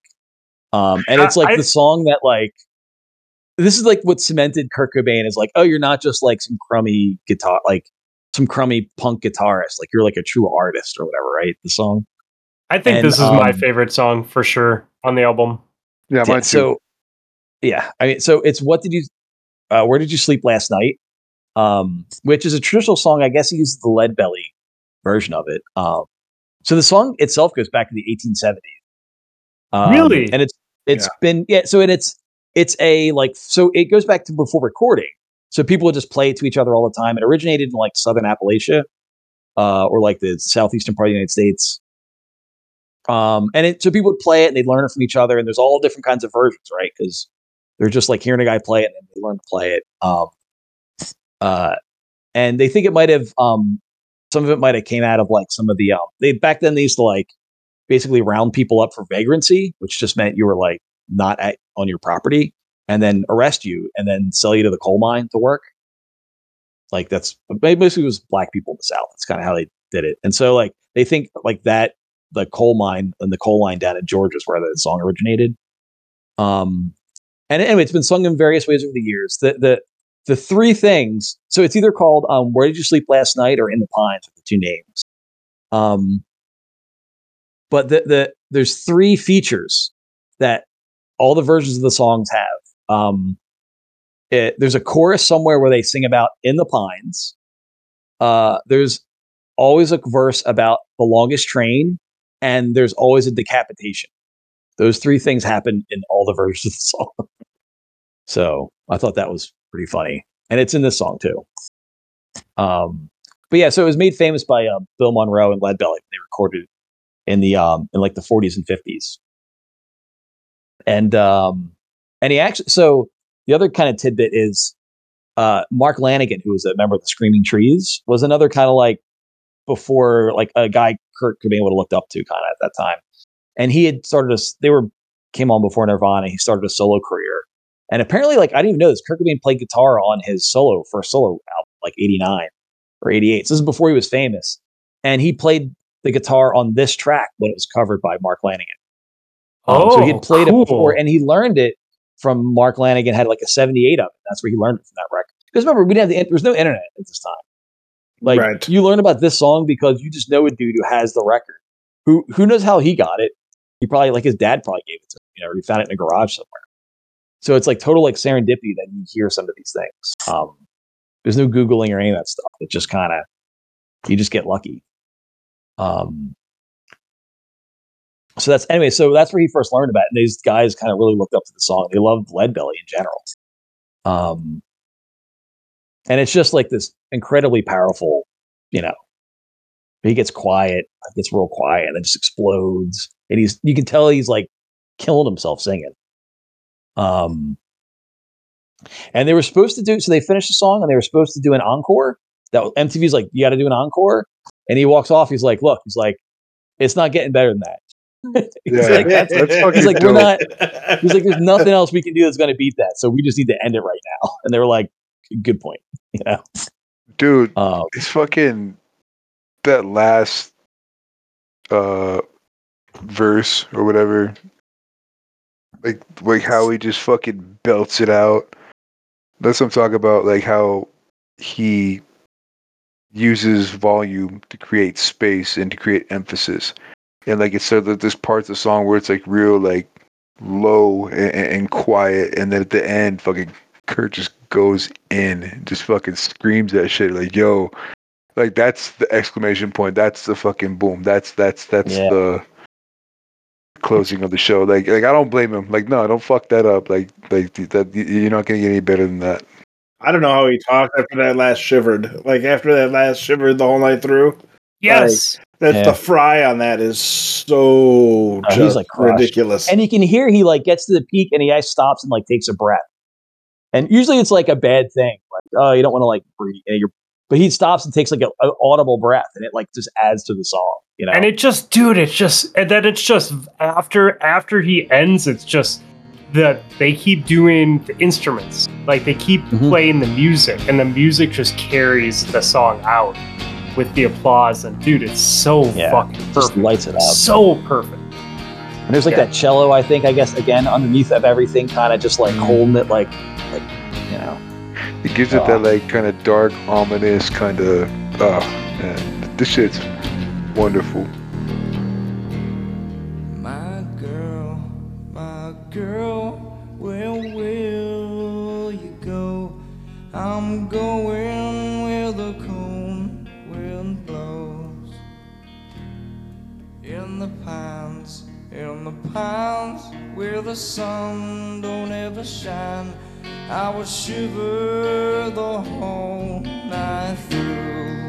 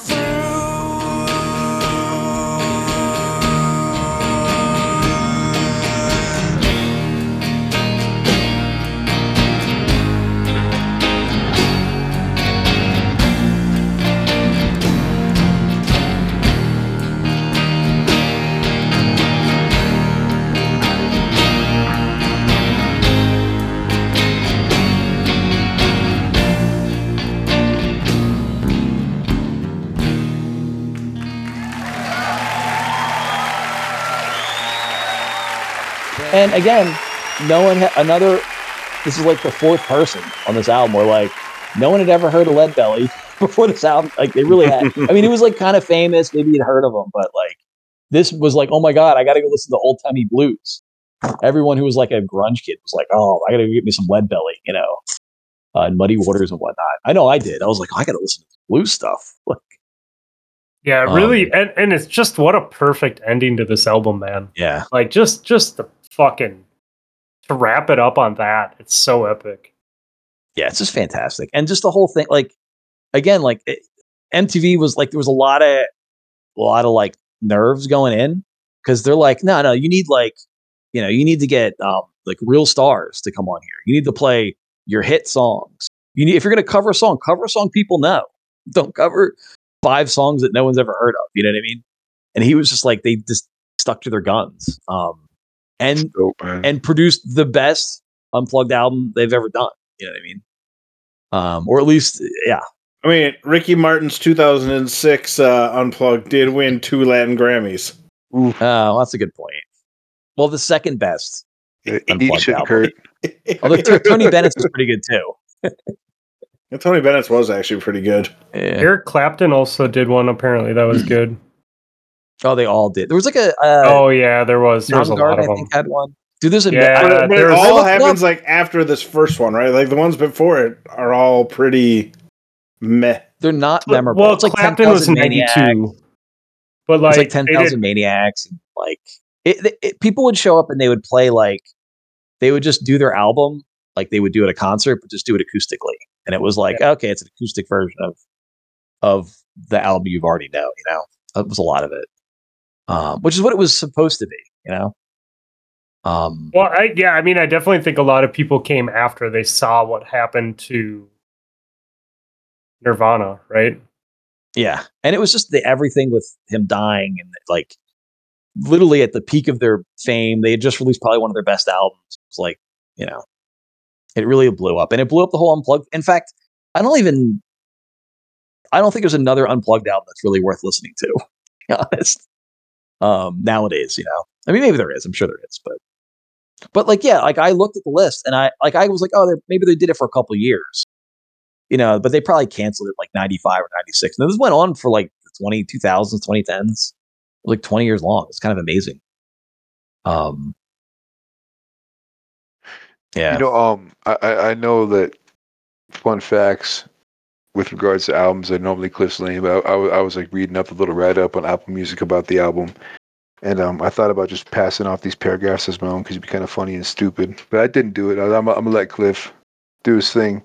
But one interesting little tidbit that I did see in that is they said that the cardigan that uh, Kurt Cobain wore during that performance was auctioned for three hundred and thirty-four thousand dollars. Holy shit. I believe it. That's fucking crazy. Talk about like a legendary like performance in that. Like, yeah, I will pay a third of a million dollars for that.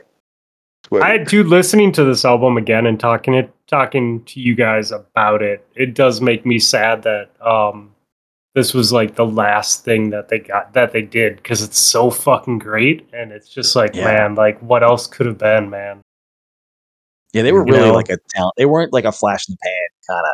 no They well like dude just look at talented look at fucking Foo Yeah. Fighters like look at how Yeah. good Foo Fighter and and granted yes Foo Fighters is more than just Dave Grohl but I thought it it- wasn't. I thought that was a thing. I thought like it was like basically Dave Grohl just recording himself playing different instruments, and then he just assembled the band to perform it whenever they needed to. Wasn't that the whole thing with Foo Fighters? I think It was just- originally, it- but I don't know if over. It was just Dave Grohl just Time. vibing out in the studio by himself, like layering himself But over it's a- himself. but it's a like he lot played- of- it's a lot. Either way, it's a lot of Dave Grohl.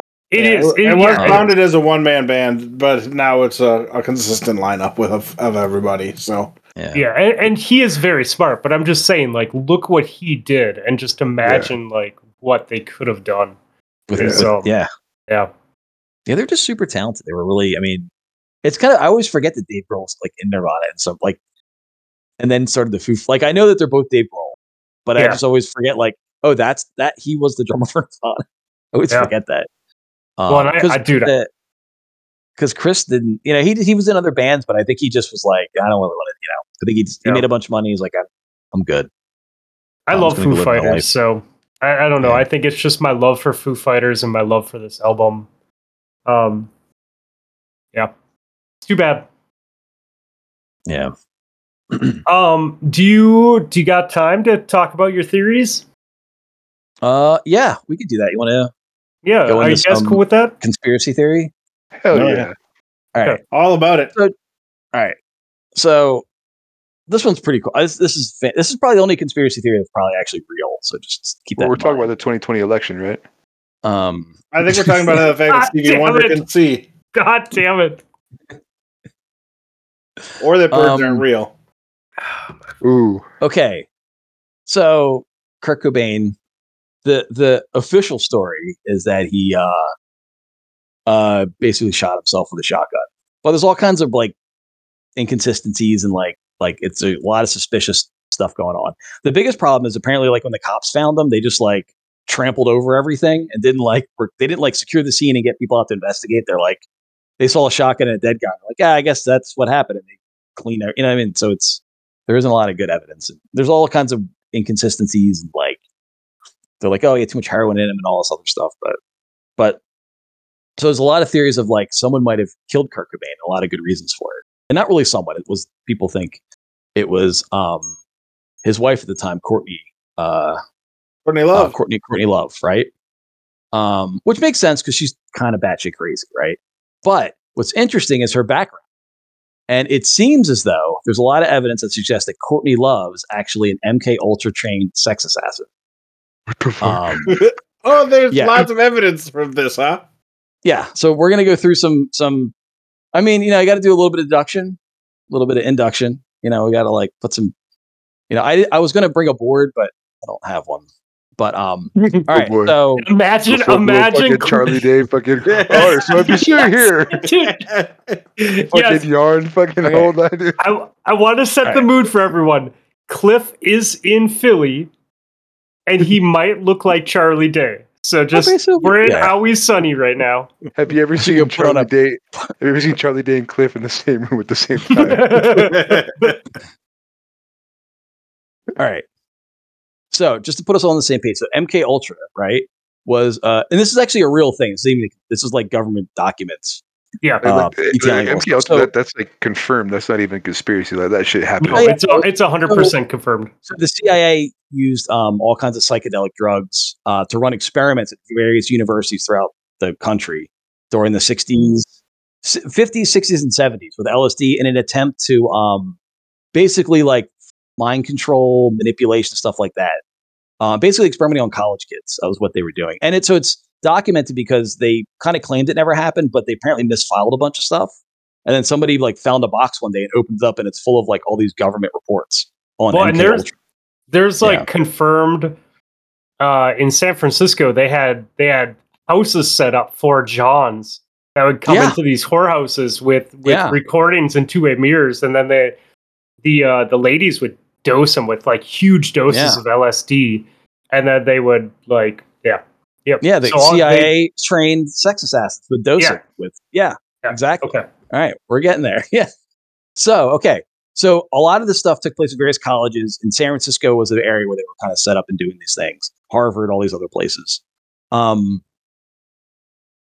Uh, all right, let me get my notes up here. Okay, so um, Courtney Love. So her mom basically was heavily into like the whole like hippie acid scene in San Francisco.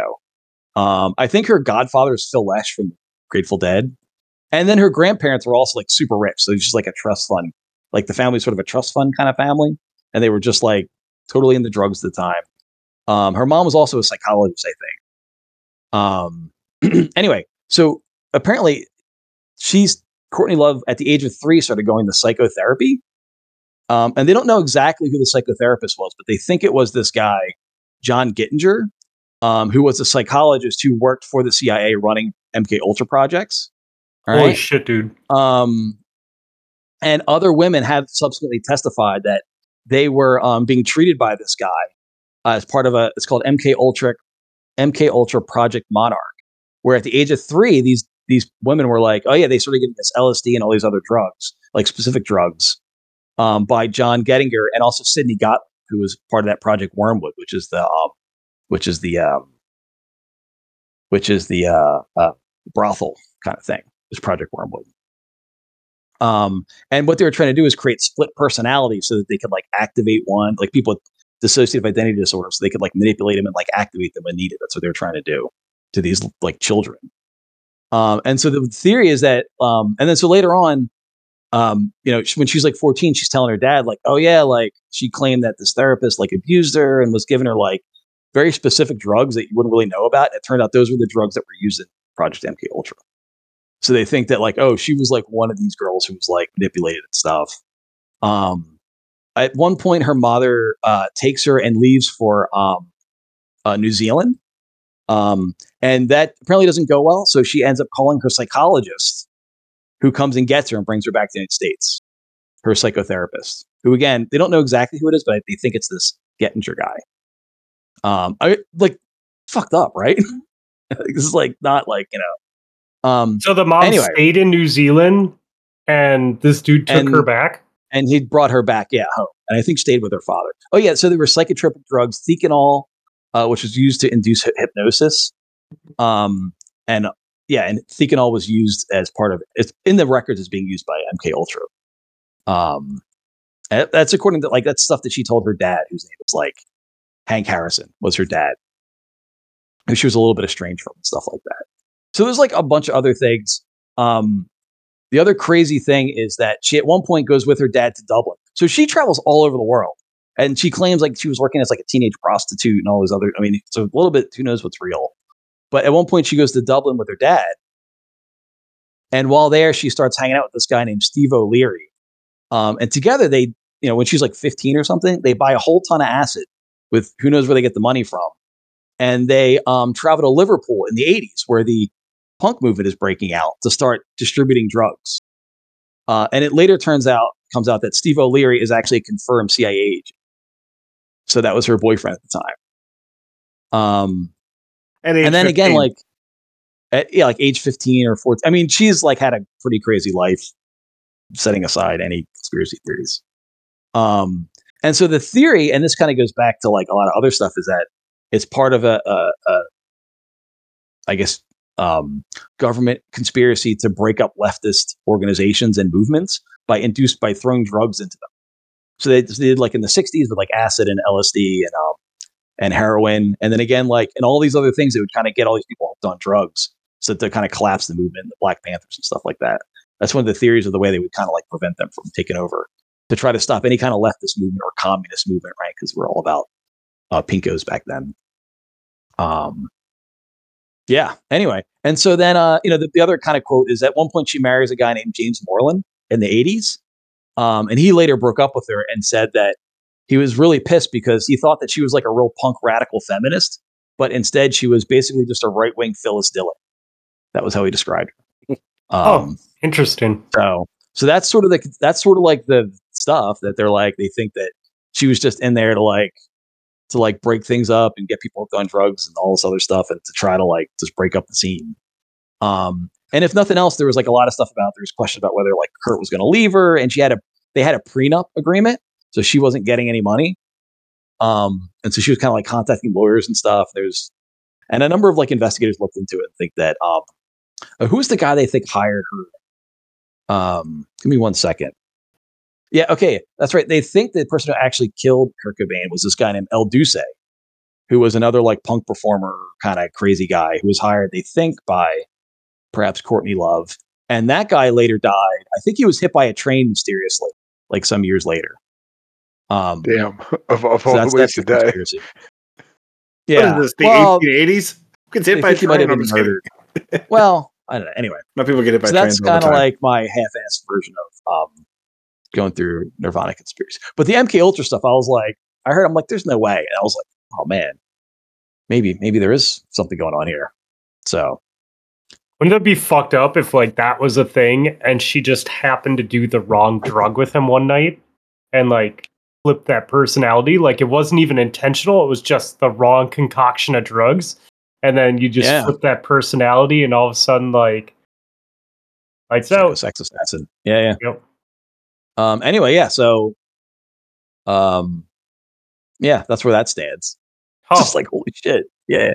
MK Ultra. I mean, it's not a conspiracy, but it's like it's amazing the amount. Like, uh, Ted Kaczynski, the Unabomber, he was an MK Ultra subject in Harvard, and who left Harvard then to go throw bombs around the country. You know, mail bombs around the country. Like all Yeah. these people are like, Manson. um, Manson, yeah, was another one. Um, Ken, I mean, the acid guys who uh, who ran all the acid trip stuff, they were students at at um, Harvard, and they were also in those projects. That's where they got the drugs. And they got into it, so it kind of started the whole counterculture in some regards. That research, um, but it's just crazy. Like you're just like some college professor with like federally, they give you a whole bunch of LSD from the federal government. It's like remember um, what's the uh, um, um, half baked with Yeah. um, Dave Chappelle when he's Yeah. like going down to get the weed for the scientist. He's like, Yeah. "Hey, scientist, here's your weed." He's like, "He's like, you want some?" you know, Dude, it's it's like that. You know, I'm just saying, like, one time I took some drugs and I was 100% convinced we were about to be invaded by the Chinese in like 2002. I was like, could not be convinced otherwise. Like, like no, man, no. You're yelling Wolverine in the backyard. yeah, it, it was like, yeah. Uh, real I'm red just dawn When it feels real, it's real. You know what I mean? Like, it's Yeah. just what Yeah. it is. you definitely need to surround yourself with the right people and not sex assassins. No. because you don't want to go on a bad trip, man. That's a fucking horrible experience. definitely Yeah, no man. CIA. Definitely don't want to spend any time with anyone in the CIA Yeah. when you're on drugs, unless you're in the CIA. But then it's probably okay. Somebody was having fun writing this uh, Wikipedia about MK Ultra. Got the old uh, use of defenestration into the article itself. At least one death, the result of an alleged defenestration of Frank Olson. defenestration being death by being thrown out a window. Jesus Christ, dude. Yeah. I was just like, all right. Whoever was writing this Wikipedia article was having a good time. They even properly linked it to the uh, Wikipedia page for defenestration. Uh, just Man. we're having a real good time going down some uh, some wiki links here. You just click on things and see where we go. There's there's like all there's like um I don't- is it a documentary or book or I don't know. There's some there's like a whole fucking thing behind like Courtney and and this this like theory. Oh, there. there's there's like a there's a ton of books. There's movies, like documentaries. I mean, it's like amazing how much. I mean, I haven't really read any of it because I'm lazy, but there's a ton of stuff out there on like his life. It's a real like. I mean, it's kind of amazing. There, I mean, there was like a the um one like she had hired at some point. I think she hired like a private detective to look into something, and he like started following. He's like, I think he's the one who thinks she killed him, and so she like fires him, but he like keeps going like on his own with his own money and stuff like that. And I think that turned into a book later. I think he turned it into a book at some point, but um, yeah, Dude, can you imagine though, like if she hired you and you're doing stuff and then you find a bunch of evidence and you think it's her, like, like I, wouldn't fucking keep going. Like if she's actually like like in yeah.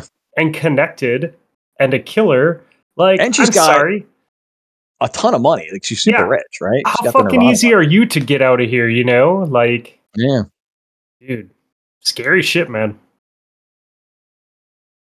Huh. Anyway, Well, it was Anyways, fun. but regardless, this album is a fantastic album. Um, yeah, yeah. I know I haven't. I hadn't listened to it in a while. I uh we were looking for an album and I was like, I'm gonna try to pick something that's like a gr- I want to pick like um like a great like a like a known great album. You know what I mean? And then I was like looking around and then I was like, oh, and it just kind of like fell in my lap, uh looking through like um you know Spotify and whatnot. It was a great call. Yeah, they did a good job, dude. You Yeah. posted it. You posted it in our group chat, and I don't even think you said anything. Maybe you said this is the next one. I don't remember, but you posted it, and I'm like, oh yeah, yeah, like Yeah. hands down, yes, that is that is Mhm. the answer, my friend. Um, Yeah. no, it was great. I hadn't heard it in a while. It was really enjoyable to listen to this past few weeks. So, and also, I really enjoy that just that rabbit hole that we just went down. You know, whether it's all made up or not, like it's still fun to. I mean, it's yeah, Yeah. It's a wild one. Yeah. I remember what I was heard. It was like a there's a pot so there's a guy who does a podcast called um this is a guy Adam Todd Brown. He has a podcast called Conspiracy the Show, right? And it's great. It's a great conspiracy podcast because like most of the stuff they're like this is they basically like debunk debunk like 80% of the stuff they talk about, but they're not like there to debunk or not. They're just like they're like this isn't true. Like this is bullshit. Um, but this is one they went into. They're like, I don't know, man. It seems pretty legit. like they went into Hmm. this. Um, that was like a few years ago they studied this one, but um, but yeah, every yeah, I don't know when it comes out, like once a month or something. But um, they do a lot of good, fun conspiracy stuff on there. Oh, Um, that's cool. Yeah, Well, thank you. I uh I I'm kind of fine with how this show went. I mean, do we even need to go into other stuff right now? I don't know. What do you think? No? I think we're good. Yeah. I think it It was was a good think- one. Yeah, yeah, I think we add music and and keep it keep it to this album. I think it was pretty rad. Hell yeah, it was a good choice, bro. I'm just glad to hear that Xbox isn't being dissolved. Uh, Like PlayStation. yeah. Well, there's the whole thing. that Everybody was freaking out for a week. They're like, X- Xbox is over. No more Xbox. No more X- Xbox is done. They've abandoned us. And they come out for their business update. They're like, yeah, we're going to put like Hi Fi Rush on PlayStation. And that's about it. like, you know? well, like funny. the PlayStation thing is funny because they're like end of cycle now for PlayStation 5, right? So Yeah. like that's that's they're they're like oh nope you didn't sell enough it's end of cycle but it's like everyone's like hey man like you couldn't fucking buy one like your numbers are bad because didn't make enough of them because of Well, chip um, shortages yeah, they're also just they just want to sell eh, all these places. They need to sell more. Cop. They can't just sell games to PlayStation users. They have to sell games to like people are all on PC. Everybody's on PC nowadays. Twenty years ago, everyone had consoles. Now everybody has a PC. I mean, I have a console and a PC just because I don't know why not. Um, and I placed. And to be honest, one of the reasons I like the Xbox is like I'll play something on here on my laptop, and then like, or I'll play something on the couch, right? And then like you know, my kid will want to watch a movie, and I'm like, all right, well, I'll turn it off, and I'll pull my laptop out, and it kind of like jumps over pretty easy, and I can like load up my save game and everything, you know, for a lot of stuff. Yeah. Um, and so that just works out great. But but yeah, so they just need to sell games, man. And like so PlayStation wants to sell games on PC because they need a little more money, and Xbox wants to sell games on PlayStation because they want a little more money. And why don't we all just I the the whole exclusive game thing sucks. Across the board. None of these games should be exclusive. Just put them wherever. Let people play them. I think know? because people have PCs now and because PC is such a popular thing, like there's so many games that that whole exclusive shit doesn't sell the way it used to. No, not Like- at all. Like Spider-Man's exclusive to PlayStation. Oh well. There's a, there's, there's- fucking a billion other games I can play. there's there's games I want. I have games like on my computer that I'm like I, I gotta finish. Like I have other stuff to do, other games to play. Yeah. in addition to like life and all, you know. Yep. Um, I actually saw on Game Pass today or yesterday. I was like, I was like, oh, let's see what's on here, and they had a whole section. It was like games under two gigabytes. It was like a category, and I was like, perfect. I'm like, let's find some games I can download real quick and play. Yeah. All right. Um let's see. What does Ben have for us? I can't even find the fucking chat. Ben has got uh, Freebird by Super American. Did you say Freebird? Freebird by Super American. It's two minutes long, not 14 minutes long, or seven minutes long, whatever the uh, other more famous version of Freebird is. Okay, got it. Mr. Cliff, you picked a great album. Why don't you go next? Uh, so I recently learned. So do you watch um what we do in the shadows? Oh yeah. Like, so you know um uh, Matt Berry, right? The he's the head vampire guy on that show. Oh, okay. Um, fantastic act. He's brilliant on on uh, plays Funny. Laszlo, I guess. Yeah, He's Laszlo. funny, real boisterous. So, and he, he's in a bunch of good stuff. He was in the IT crowd. Was a he played like this out of touch CEO, and it, was, like that was always sexually harassing everyone. Funny at the time. Um, and anyway, so apparently he's also like a super accomplished musician that takes it very seriously.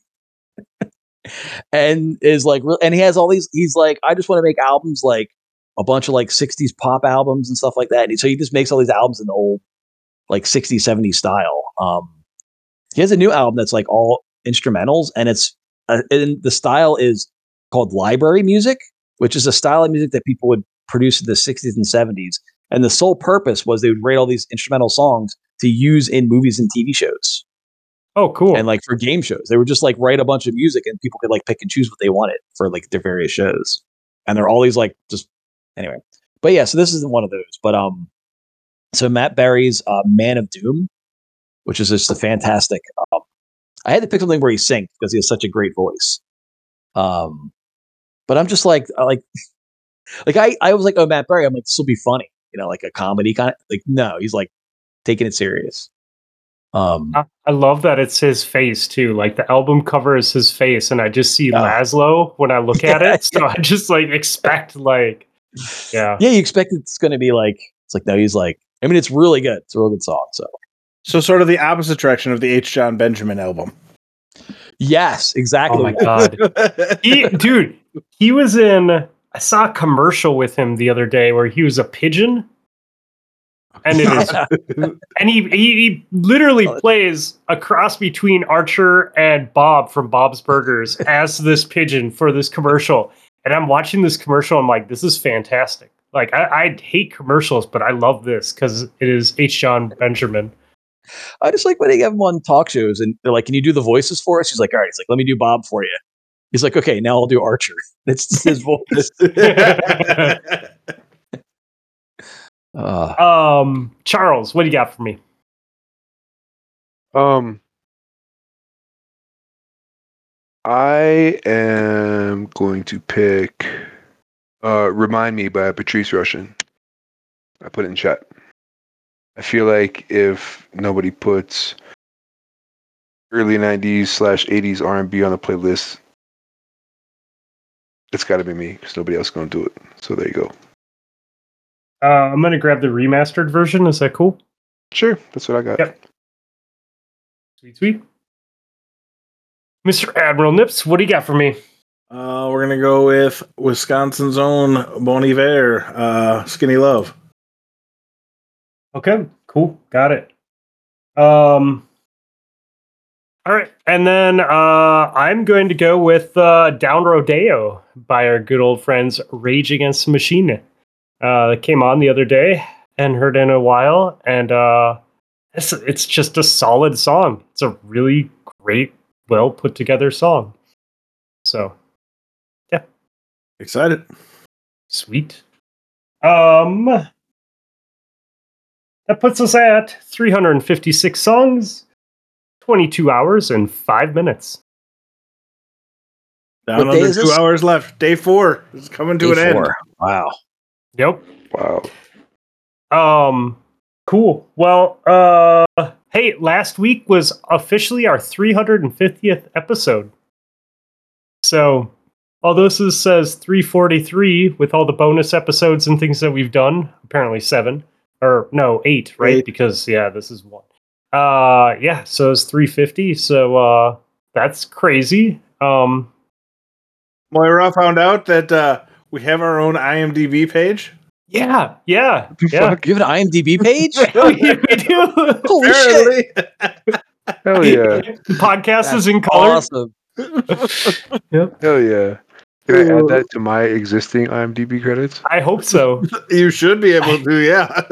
Hell yeah. I got a sound credit from a indie movie that was Hell yeah. yeah, yeah, from awesome like- as well. Dude. yeah, no, I, I, I did, I did sound for this indie movie in like 2008. So I'm on IMDb technically. I'm like, hell yeah. That's cool. Um, as well, uh, we would like to thank everyone who has been supporting the show. Um, our our new shop is live. Uh, we had another sale, so I reintroduced the Grumpy Raider T-shirt into the mix. Uh, I think until shit, what is it? Um, until the twentieth, so five more days from right now. Uh, $15 t-shirts and everything is on sale so you can't beat a $15 t-shirt. And i think that's like three different ones. I think it's like the basic the tri blend and something else. Uh, but it's cool. Thank you for everyone that uh, supported us and checked out the new shop and uh, we'll keep posting things as uh, sales happen uh, to kind of promote saving money uh, we have a discord join us we're doing uh, another round of pvp league probably uh, sometime in March. Hey, we got the playoffs next week to end the season. Yep. Tonight, And- uh, Um, I, I want in next time, by the way. I didn't know about Sweet. it until it was already on. But um, I, I, when you talk about merge, I had a little bit of an idea. Maybe this Yeah. would be better off camera. But um, Okay. you yeah. know, like you know, like these Xbox Elite controllers, they have these little um thumbstick extenders. oh yeah. Yeah. What if they made these? Well, it was official PTP merchandise. It was an actual po- little potato on top of here. that would be amazing. Like we need control freaks to make little potato covers to put on Exactly. on the yeah, dude. Control freaks, hit me up. I'm just saying. Between that Dude. and Mark asking if we had uh, PTP themed uh, lifting straps.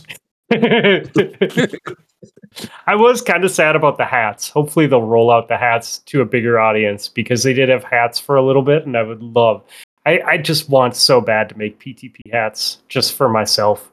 Um so yeah. Oh, and we do have we we do have a well we haven't said anything, but there's a secret project in the works too. So I don't know when that's going to happen, but it's happening. I don't know when we're going to get. It may or may not be a PTP themed ball trimmers. It is uh, actually uh, PTP banana hammocks. Um, so yeah, so get get your workout well, get your workouts in because uh, everyone's going to be sporting them this summer. Ooh, imagine the Ghost and Nessie one. It'd be like the Nessie like coming up, and then like a little ghost right on top. You know what I mean? Mm, mhm. The Ghost and Nessie one actually comes with a butt plug. Um, I think the ghost is on the back of the Nessie just kind of curls around at the front. yeah, Nessie just wraps underneath the taint. yeah, it kind of wraps around. Yeah. Damn it. And the ghost is just holding on to the back. Like, you know. okay. okay. we just, we just we were like so close to having such like a great show and just Yeah, like oh, down. yo, off the- off we should have fucking ended it, bro. I know, Yeah, dude. I, We, we, we, we didn't do what Kurt Cobain could do. You know what I mean? I He's like, know. no, that's it. It's a good show. We're like, Put a bow in it. We're done. No, Yep. we had to Yeah. fucking No. run this fucker into the ground, dude. Hell yeah. no, we do encores here. bad ones. Bad, bad encores. Dude, it has on IMDb, it has all the episodes with the names. Does it really? I need to go look at this. And you can add a plot to each one. You can click on it and add the plot of what happened. One of these days, we're going to need to have a plot to one of our shows. we have a plot. we'll just put like, Well, this is the episode where we release Rob's phone number. This is the episode where we release his address. uh, you have to create an IMDb account to edit the plot. All right, I'll have to do that time. We'd have to add some. We'd have to add some plot points to some of these episodes. This is the re-recording version of the Real the Jewels episode. That There's a lot of episodes, Matt. It is. Hot Hotbot Cat up a tree featuring Adventure Club podcast. Sorry, like Uh, well, Anyway, sorry. everyone, thank you for listening, and uh, we hope that you enjoyed this episode and uh, support the band. Hell yeah.